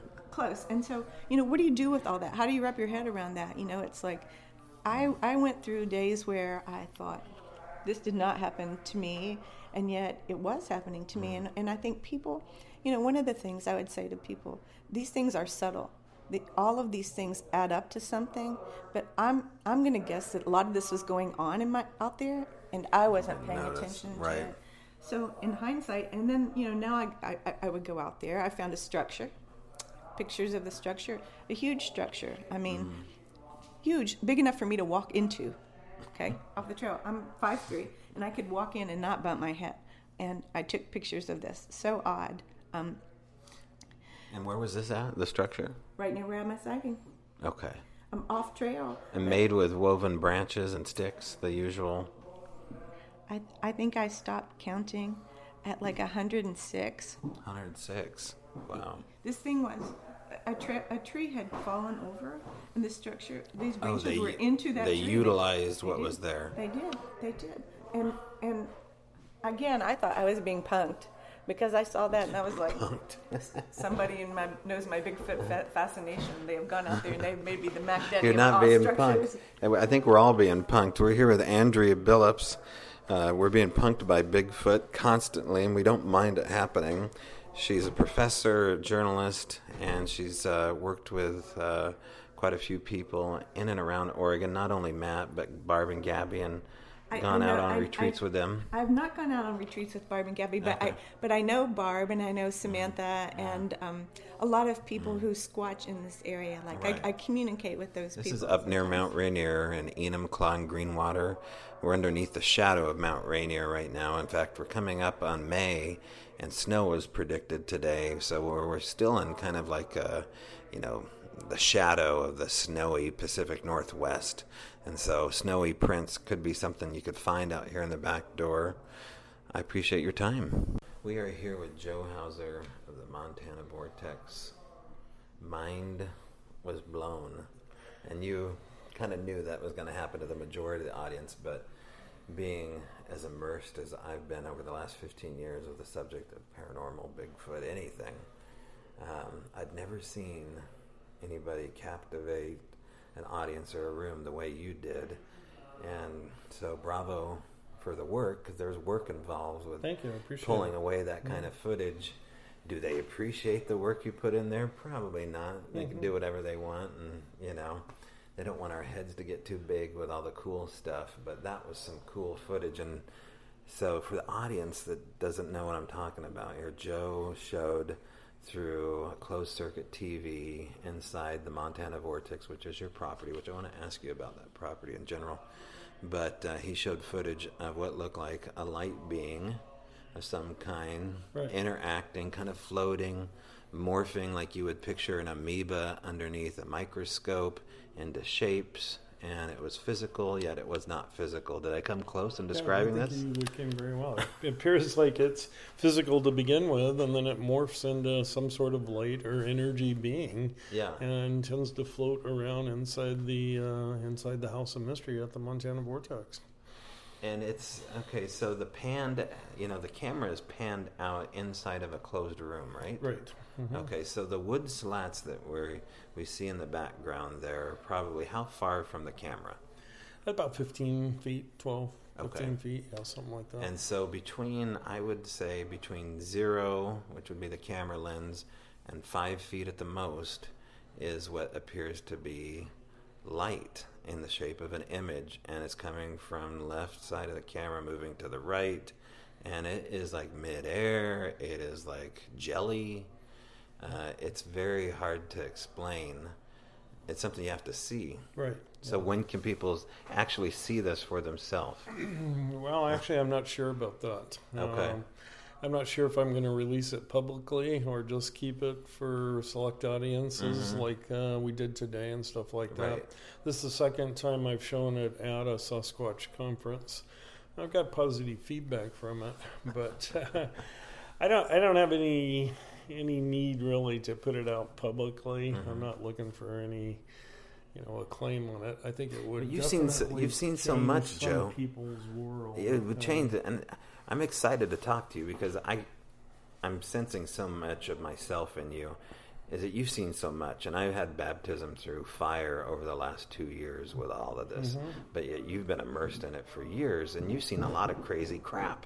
But this caught you off guard. Like I could tell, and you even mentioned it. Just like this one even surprised me. Oh, yeah. right? The guy that owns the Vortex House. No, when I came in and I saw that on the video or on the uh, on the the screen, I mean, I couldn't get my. I knew it wasn't recording. I had. I couldn't get my phone out fast enough, and then I was actually shaking. The hair was standing up on my on my arms. Yeah. And I knew it was something that had never been recorded before. I mean, I don't think anybody has a being that comes in in a physical presence and turns into a light or energy being like that. And so I, I think we, when Tammy came in, my wife, and started helping me video, we were both watching it and we were kind of like pinchos, you know, because this is something that's actually phenomenal. And you asked for this. We asked for it. Yeah. Yeah. We went down when we put the camera in the House of Mystery. We told the uh, Sasquatch that are there that we're going to put a camera in there. We don't want to trick them. We told them that. Uh, and uh, I left the camera in there for uh, a day. Went back the next day, and it was either tossed out the window or taken outside and put outside about 10 foot uh, from the House of Mystery. So I, I took it back inside. I told them again, I go, look, you know, you got to respect us too. I'm respecting you by coming down and telling you that we're putting the camera in here. If you want to be in it, that's fine. If you uh, don't, then please don't come in the House of Mystery. But I, I really want to put the camera in here. And then I, it just came to me. I, I, I said, you know, also, don't you think it's time that you showed people what you really are? And uh, it took a few days before they came through or finally made the decision to come in there. But uh, they did. And I, and I think when you look at that video, I, th- I personally, I believe it is a Sasquatch or a Bigfoot. And I think that they are showing us in that video what they're capable of. Not even maybe just touching on what they're capable of, but they definitely have a physical presence in this dimension. They don't, they leave evidence, they leave footprints, but they also have an energy side to them where they can morph into this energy being and perhaps even into a large orb and fly off. When you- through walls, That, like that was almost like a throwdown or a dare to them. Show people what you really are. Not show Joe Hauser. Did you already know? And you. I already suspected. Okay. Yeah, I, I've suspected for a long time. And I and I've been on this path with the whole interdimensional energy being thing for Right. a long time, but. I, I, I just was hoping that uh, they would give us something that was really uh, definitive, that would really show people uh, what their capabilities are. So the Montana Vortex, the house, the property itself, how did you come in to take it over? Well, I purchased it about 16 years ago. It was a rundown roadside attraction, and the people that had it really didn't know what they had. They've never attempted to measure the energy field or anything else. They they just run it. They just ran it like a roadside attraction. They knew there was something there. So when I came in, uh, I hired. Uh, some scientists to work with me, and we brought meters in. We measured the field. We've done it many times since then. Uh, we outlined the, we found out the field uh, conforms to a Fibonacci spiral, and uh, we knew there was one vortex at the House of Mystery. We discovered uh, actually three other vortexes that we uh, know where the lines of energy are on those two. And so we developed a guided tour uh, based on what we discovered. We show people about 18 different demonstrations in the energy field. We teach them mm-hmm. how to see their aura, play with their own energy field. And our, our goal is to educate people about the Earth's electromagnetic field mm-hmm. and the different strange things that happen there. That um, the world's not what really what we really think it is. There's all kinds of things happening that if you look at it as far as mm-hmm. mainstream classical science, you can't explain it. If you look at it in terms of energy and quantum physics, then there's explanations behind it. There goes the toilet. That's not the end of the show, though. Um, you're like a kid in a candy store in a place that you love. It's your business. It's your passion. Not everybody has the chance to do that in life. I mean, you you are living the dream, not only of me but countless other people upstairs right now, and you know it. Mhm. Like you're you're totally aware of the fact that this is going to surprise you every every season, right? I mean, every season you build up on a new amount of information. Right. Yeah, new things. We're always. Uh, you're, you're right. I mean, I love what I do. I love the vortex where we live. My wife has been there seven years now, Tammy, and uh, she came in more skeptical. Uh, but over a period of seven years, she's mm-hmm. seen so many things too. Mm-hmm. And we talk about it ourselves. I, I think I mentioned in my talk today if we go two or three or four days mm-hmm. without anything happening, it's like we look at each other and go, Nothing happened. What's going on? You know, and then Right. invariably something happens. But all, the time we give thanks and we have gratitude that we're able to experience this energy field and all the different entities and things that uh, that go through there. And um, you know, we, we tell them everybody we're we're thankful that we're here and given this opportunity, not only to be able to educate people about that kind of thing, but also just that we can experience it ourselves. And you and you um I mean here you are in a place that you you have lab settings set up for example the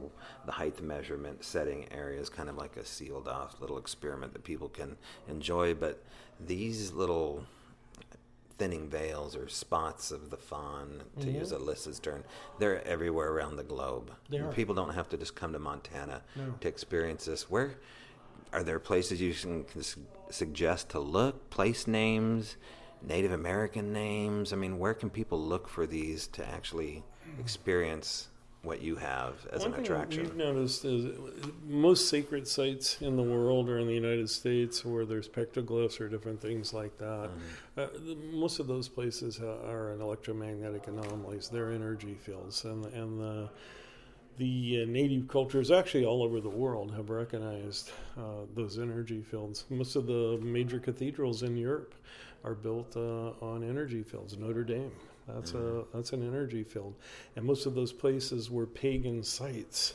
long before the church came in and, and built on them and and tried to get people inside. But um, are these classical understood as like ley lines or power lines that intersect Yeah, there's a grid of uh, of ley lines that go all over the Earth, both running north and south, east and west.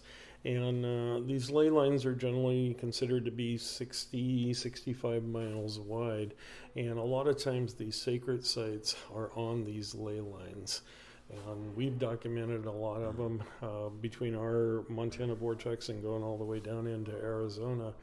But um, generally, uh, in no matter where you go in Europe or whatever, Mm. there's generally a ley line that a lot of these different things. Do you follow these ley lines when you're on road trips? We try to, yeah. Uh huh.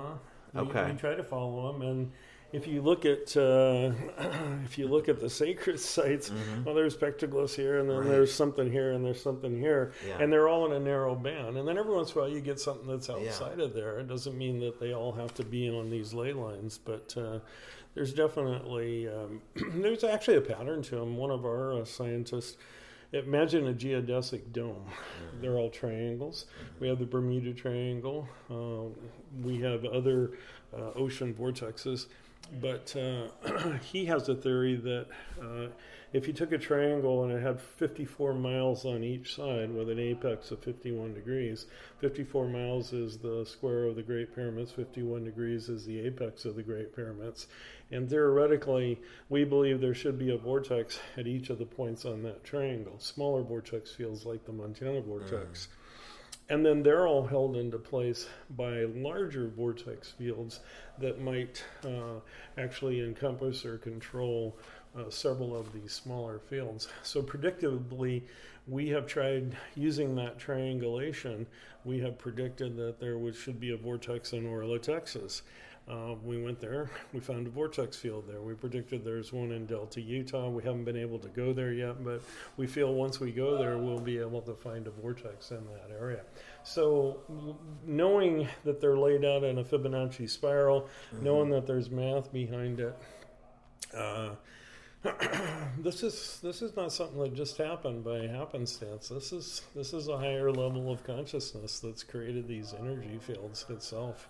Did you Uh, come in with this intensive knowledge about, you know, ley lines and Fibonacci circles, or is this all learned over a period of time? I, I've always been involved in ley lines and that type of Mm-hmm. stuff, but all of the other the other stuff, the Fibonacci, the uh, correlation between the pyramids and stuff Mm-hmm. like that, are all things that I've learned just in the time of being there. Our vortexes too have a unique alignment in that we have three of them: uh, a 54 foot one, a 108 foot one, and a 216 foot one, and then the 435 foot one is further away. But uh, they're all fractals uh, 54, 108, 216. Uh, 432 and nature tends to have many different things that follow fractal patterns. They Yeah. get bigger or double as they go out. Plants do that. Same with the fibonacci spiral. There's over 1400 plants in north america alone that have seeds leaves or stems that rotate in a vortex spiral that conform to the fibonacci number sequence. What's unique about our place though is two the centers of the vortexes we can identify two of the centers are in a straight line and one of them is off 19 degrees uh, approximately 19 degrees. Well that shows up too the great pyramids two are in a straight line one of them's off 19.5 degrees uh, orion's, Orion's belt, belt has that- which yeah. same same Right. configuration. So we're just a few degrees off of that 19.5. Interestingly, when Orion rises in the wintertime over Columbia Mountain, it matches up as a mirror image to the to the uh, vortexes that are there. So it get, it kind of gets bigger the more you look at it. Yeah. And uh, What about books or anything like that? Do you have, I mean, as far as a guy that should have a History Channel show follow him around with, you know, uninformed British guys with cameras following you and all over the vortex, it should be you instead of the guys that, I mean, I love the Curse of Oak Island, don't get me wrong, but how, how far can you dig? Uh, have you ever been approached by a I- major yeah, network I- or I a have book been deal? Approached by uh, several different uh, reality TV shows. Yeah. I just interviewed for one uh, back You- about three months ago. You turn them all down or what happened? No. I haven't turned them down. Okay. I, I listen to their proposals and stuff like Yeah. that. We've actually shot a couple of reality shows that uh, didn't make the cut, Mhm. um, and and you know I I participated in them. One of them was kind of a dorky show, but you know it had some good stuff in it, and I thought I could provide uh, some substance to it. Um, eventually, they kind of changed it around and, Right. and did it in a different format. So it's a possibility in the future. It's a possibility. Yeah, I've been approached several times on shows, but so far, uh, Okay. either I haven't made the cut or the show Right. hasn't uh, been sold to the major networks. Okay. Actually, in Missoula, Montana, we have um, we have a production company there that has done. Uh, well, they've they, they've done the Mountain Man, Mhm. the Mountain Man show, Airport Repo, Airplane Repo. Oh, right, right, right. Yeah, they they have actually shot several um, several different reality TV shows, and they've been there a couple times exploring possibilities and stuff like that. All right, stay tuned, folks. It could happen with the right combination.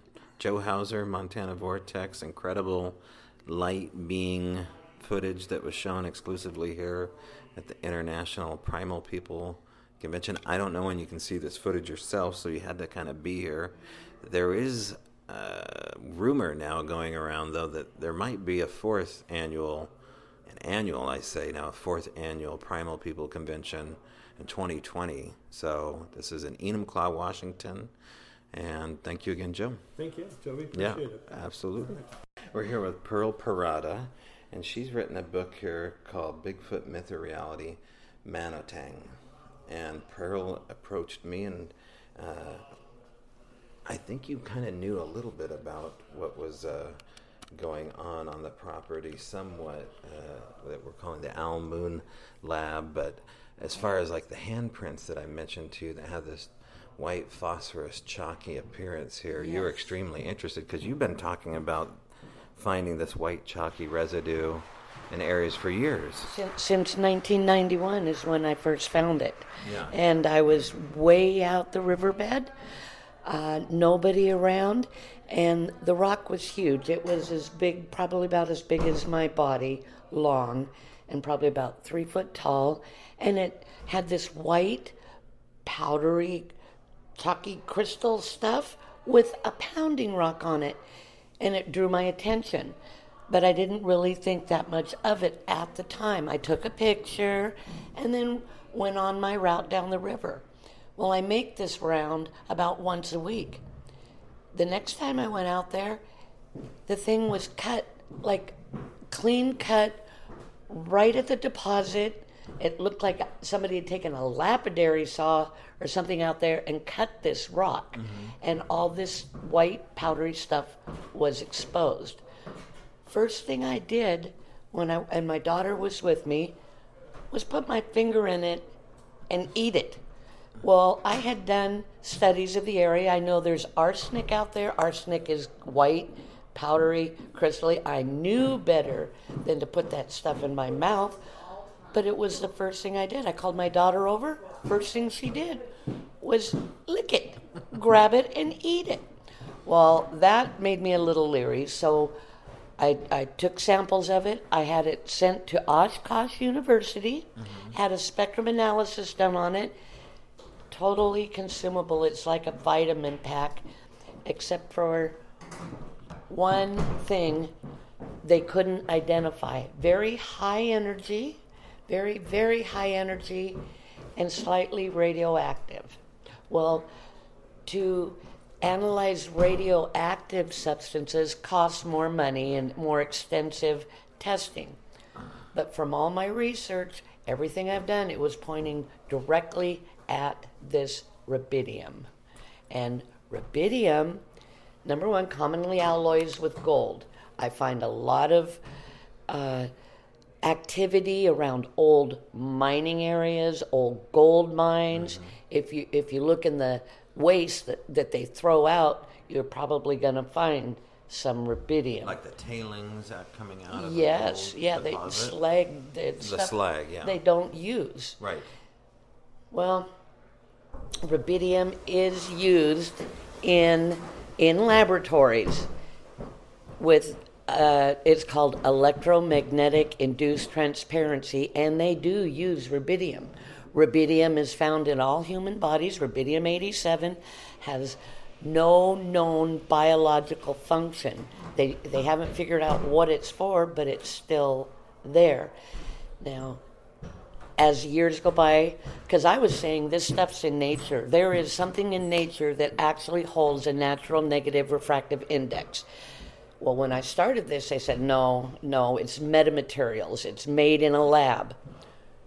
Well, here recently, they found this hyperbolic, tunable, natural, negative refractive index material found in nature. Affirmation, confirmation. I've, I've, I've got it. I, I knew it was out there. I really Well, knew. Okay, so help me, Pearl. Help the audience here. Are you saying that this rubidium, that this white phosphorus powder, helps initiate cloaking, invisibility of things like Sasquatch when they consume it? What, What's your theory? On, on one of uh, uh, Bobby Short's uh, pages, there is an article, and it's uh, about the Clallam Indians up here, and it was it's from the Seattle Times, like 1924, and it talks about a native named Henry Napoleon who was taken. I think they were called Siatka. I can't remember the exact name that tribe used for him, oh, but he, Siatko. there it is. Mm-hmm. He, he was taken underground through a long tunnel, and this is all in this article, to their dwelling, and he visited with them for a while. And in this newspaper report, it says that they use a strange medicine they rub on their bodies to gain invisibility, and that was in 1924 that- in the Seattle. I have a copy of it. I, I bought it. Yeah. So, I mean, it, I don't think it's coincidence. One thing leads to another. It was totally accidental that I found this. I had no idea. So there, there's a rumor. We'll if there was an article written about it, there was an article over a hundred years old or thereabouts, where there is a theory that someone, a man, was taken to an underground lair, taught by Sasquatch on how to use phosphorus, rubidium, and rub it on their skin in order to be invisible. I'm not sure that he was taught, but he was told. He by was who? By the Siatko. Okay, okay, yes, yes, and they said that he u- they use a strange medicine. Strange medicine is what they yes, called they it. called it a medicine. Uh-huh. Okay. Which you consumed. Oh yeah, which I did. I had no idea, you know, that Yeah. it, it, it, you rub it on your body. Yeah. Well, so that that initiated a whole years of research. Then I go into photonic crystals and blue green algae because if it's a medicine, and, and, and I know what they say about assuming, but I'm just gathering that it's a compound. It's more than one thing. It's not just this white powdery stuff. You put that white powdery stuff on you, and I think it would shake off eventually. You're going to need something that would make it adhere, Mhm. but wh- when you have these photonic crystals, they too help with the negative refractive index. They, and it's high energy. Blue green algae is high energy and can also give a negative refractive index. So, and I haven't quite figured out, I think there's three. Three's the magic number. I haven't quite figured out what the third component would be, but hopefully before I die, I am working on it. I will figure it out. hopefully one day. I uh, I can't help it. I I I'm obsessed with it.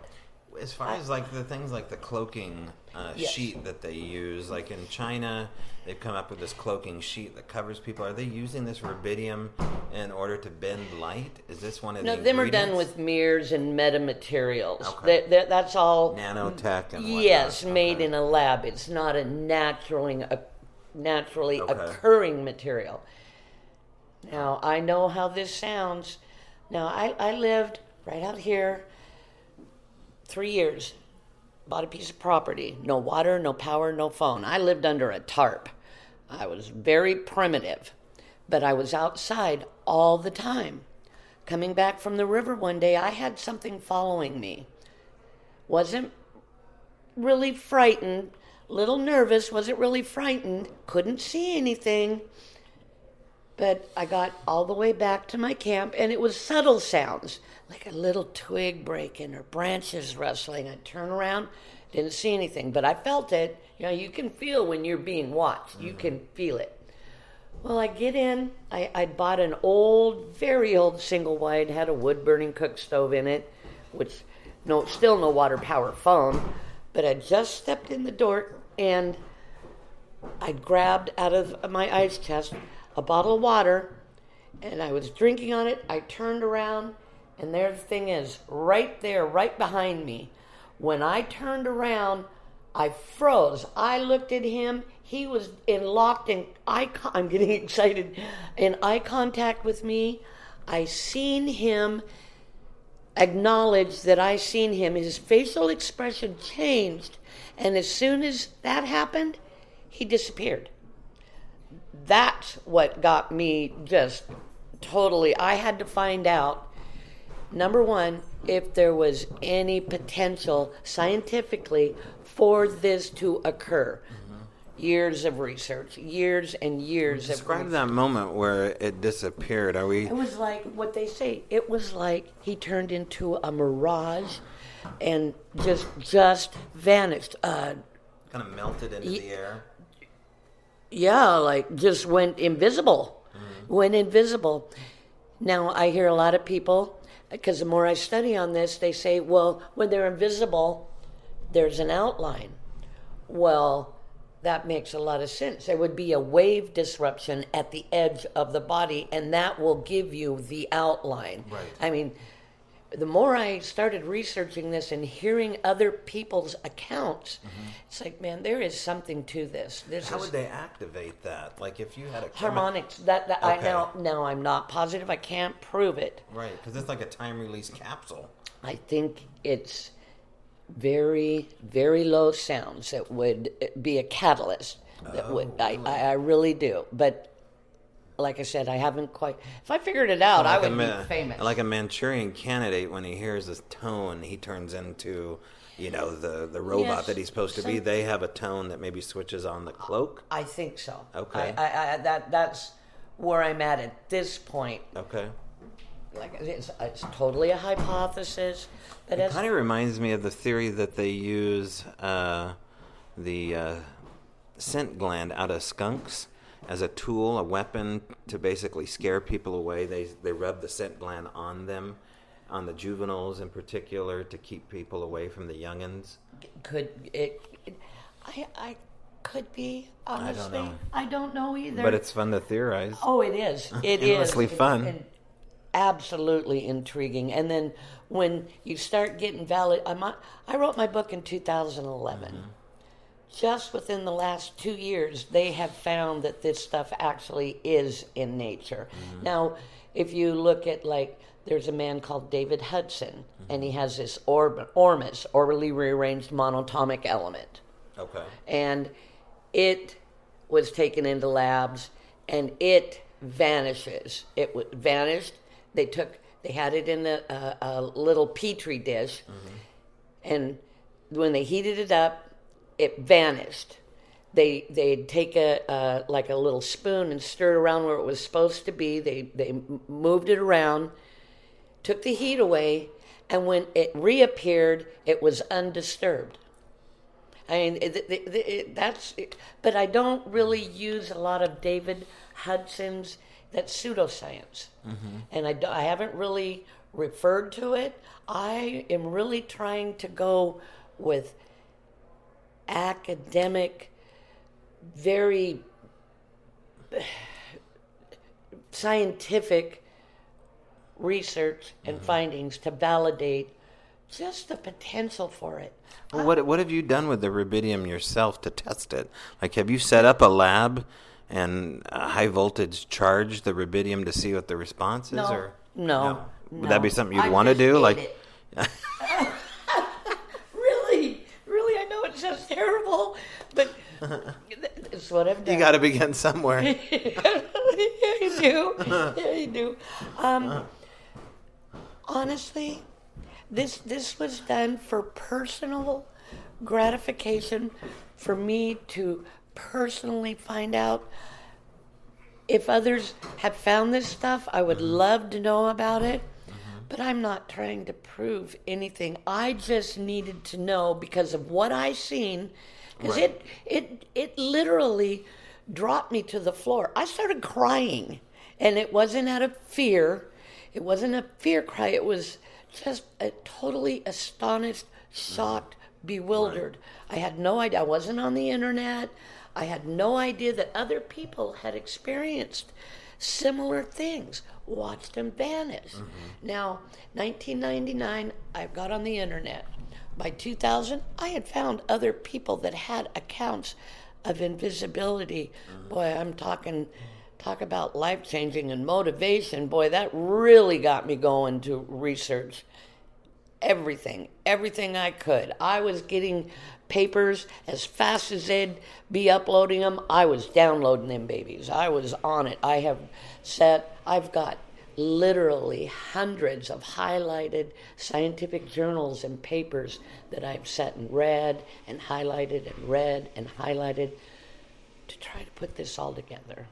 I'm, I'm, like I said, I'm, I'm working on it. It's a Right. work in progress. And the, you know, you and I were talking in regards to the white powder being in areas that uh, I've researched and lived at. Yeah. And it seems to be that this white powder is also left at places where there's poltergeist activity or where there's alien abduction or contactee experiences. So, I've heard that. Right. I haven't experienced that, but I have heard that. so that third element may be off-world. Are you prepared to never get the answer if that's the case? Well, that's where I'm at right now. I can live with myself now. I don't like it very much. I really don't. Yeah. And if I figured this out, if I, I don't know that I truly, I don't know that I would go public with it. I'm not looking for fame, for money, and maybe some things are better left alone. I don't know. Have you ever been approached or felt in fear of investigating this phenomena, which would be maybe viewed as top secret? Uh, yeah, it's viewed as top secret. Um, I'll, I'll, I'll, I'll go as far as to tell you MIBs are real. Okay. Yeah, yeah. I've had my experience with them. Okay. And it scared the daylights out of me.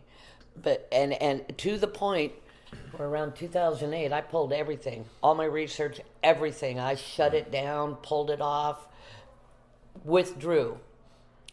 I happen to have a friend out of Virginia, uh, CIA headquarters, who I had been working with, who told me that uh, it was taken care of and definitely put my research back out there.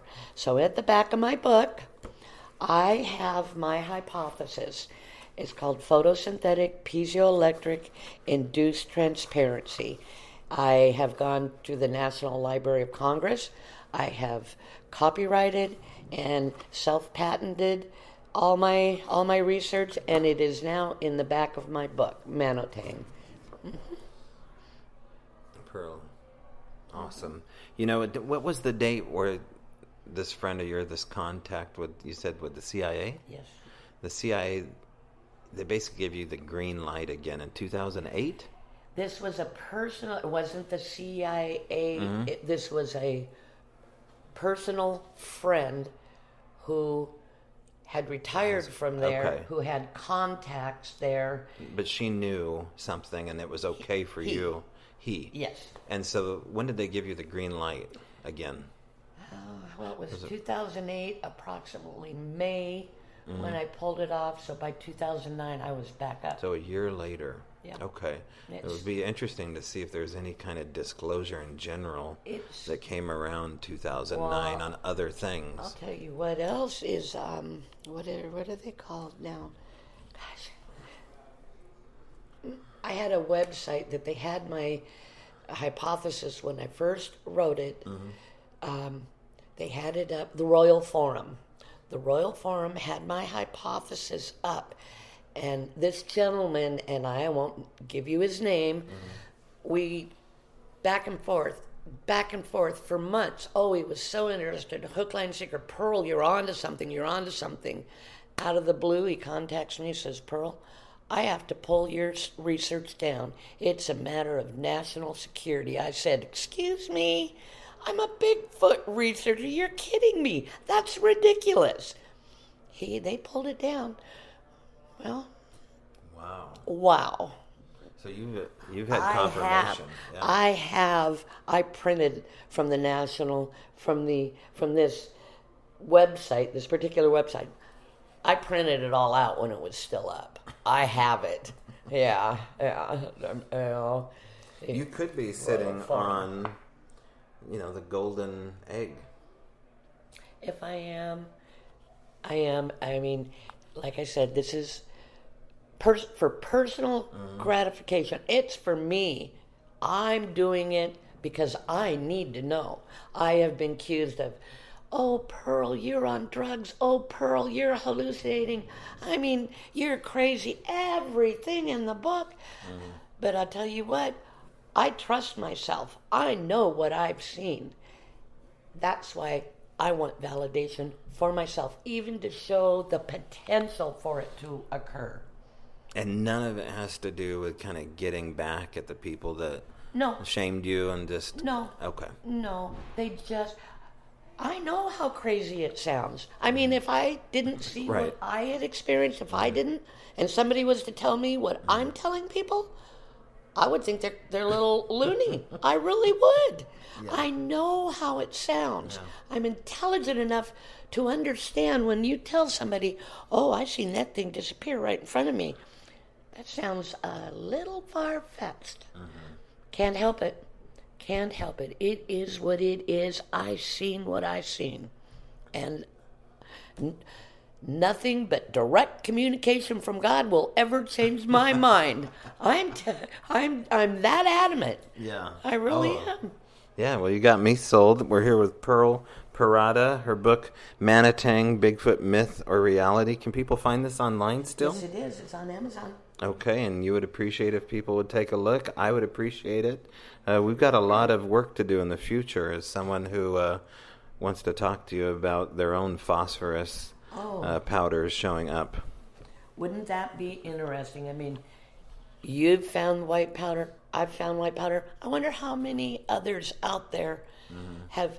Like, there's a picture of the rock I found. I wonder. People could walk right by that, and unless they were informed, they wouldn't Mhm. even know. They wouldn't even know. No. You know. No, in fact, the audience, if you've found anything that kind of matches the description of a white powder either in and around a paranormal hotspot or out in nature in general that looks like it's been milled or made or crushed, Yes, grinding. grinding, Yes. um, reach out to me, reach out to Pearl Prihoda. Can they get a hold of you on a website or anything like that? I'm that? on Facebook. Okay. Yes, I am. And that's and- spelled P I R P R I H O D A. Pearl J Prihoda. P R I H O D A. and don't don't eat it. Don't no.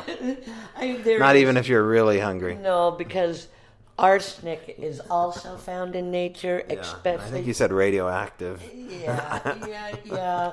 And I know uh, that's what I did. Yeah. But it's really not a very smart thing to do. No, but she has a glow about her, and it's just it's so effervescent. All right, thank you, Pearl. You're very welcome. So we're here with Tom Cantrell.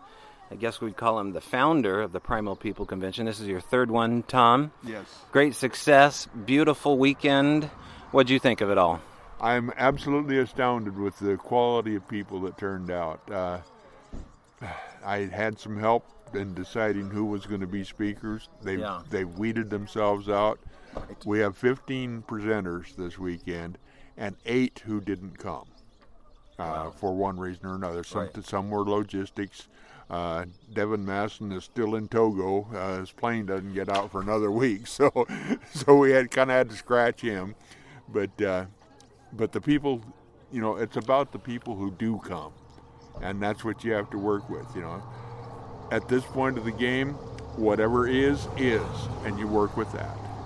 Right, and you know, nobody in the audience really knew any different. I mean, it was so seamless the way things turned out. Did anything surprise you? Did you catch on to uh, some new information? I mean, you're so well informed, you've been involved with the community for so long, but was there anything that leapt out at you as far as info? Yes, Rob Alley just blew me away uh, with the depth of, of research that he's done. Right. Uh, I was totally amazed. I'd like to be able to sit down and just spend the afternoon talking with him and, Right. and, and learning what he knows. Uh, the other one is Marcia, Marcia K. Moore. Oh, yeah. And her work is just amazing. And Right. and her research and our research parallelize one another so much, so closely, it's going to cross. It has to cross. Uh, And is the one with the elongated skull. elongated the skull. She's the artist that's doing the uh, Sculpey renditions over the actual uh, plasticine skull. and the skeletons from the uh, uh, burial mounds back east from the Adena people and such like that, eight foot skeletons. How long? How often have we heard? Well, why don't we have a skeleton from uh, from of these beings? Well, you've got eight foot Indians.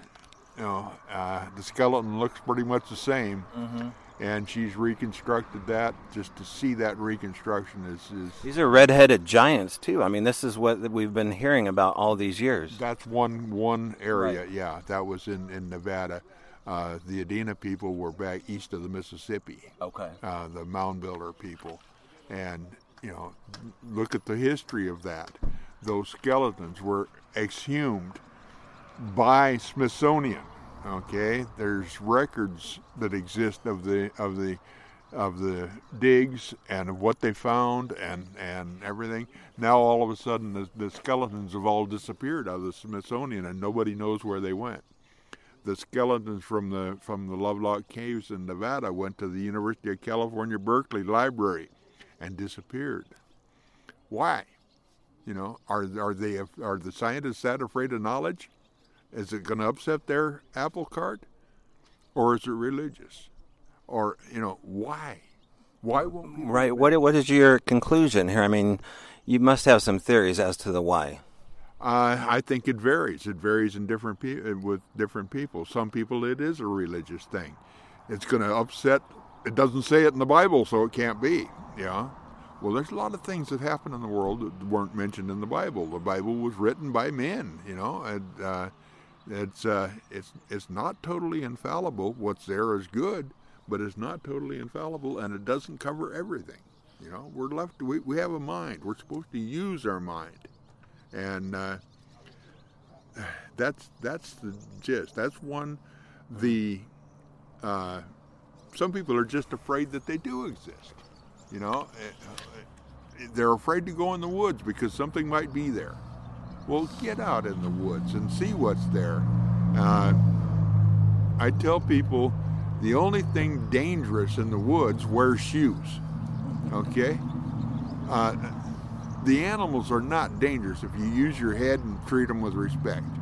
I have walked within 35 feet of bears right down the road, right to them. And when they finally spotted me, they ran away.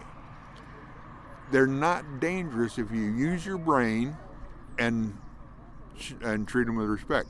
Now, you get between a mother and her child, I don't care what species you're in, you're you're going to be you can create tr- pr- trouble. Right. And uh, so think about what you're doing. Learn about what you're doing.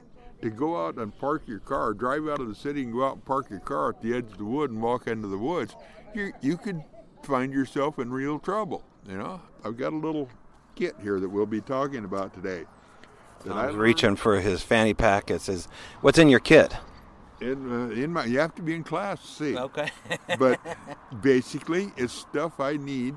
If I broke my leg out there, I could I could live for two or three days till they found me. Uh, space blanket. Uh, there's map. There's compass. There's uh, a signal uh, mirror. There's uh, a first aid kit. Uh, ma- uh, waterproof match case. Tom's a ten-year lumberjack too. I mean, Yeah. you've been out in the woods. How how many years, Tom? Uh, More years there, there are people that say that I was there when the woods grew, but that's not quite true. But, uh, but uh, no, I, I've I started when I was six, seven years old, and I'm 76 now. So Is it m- most lumberjacks that see these, at least from the community we're in? Obviously, they don't talk about their sighting too much because of the good old boy factor. Is that your experience too? yes, uh, as a matter of fact, I never told anybody for 35 years what I was doing and what I was seeing because all they wanted to do was make a joke out of it. Right. And even then, I knew that they deserved more respect than that. Uh, when you and when I was logging, cutting timber, running equipment, you don't see anything. You're making too much noise. You know, you're creating a lot of lot of noise.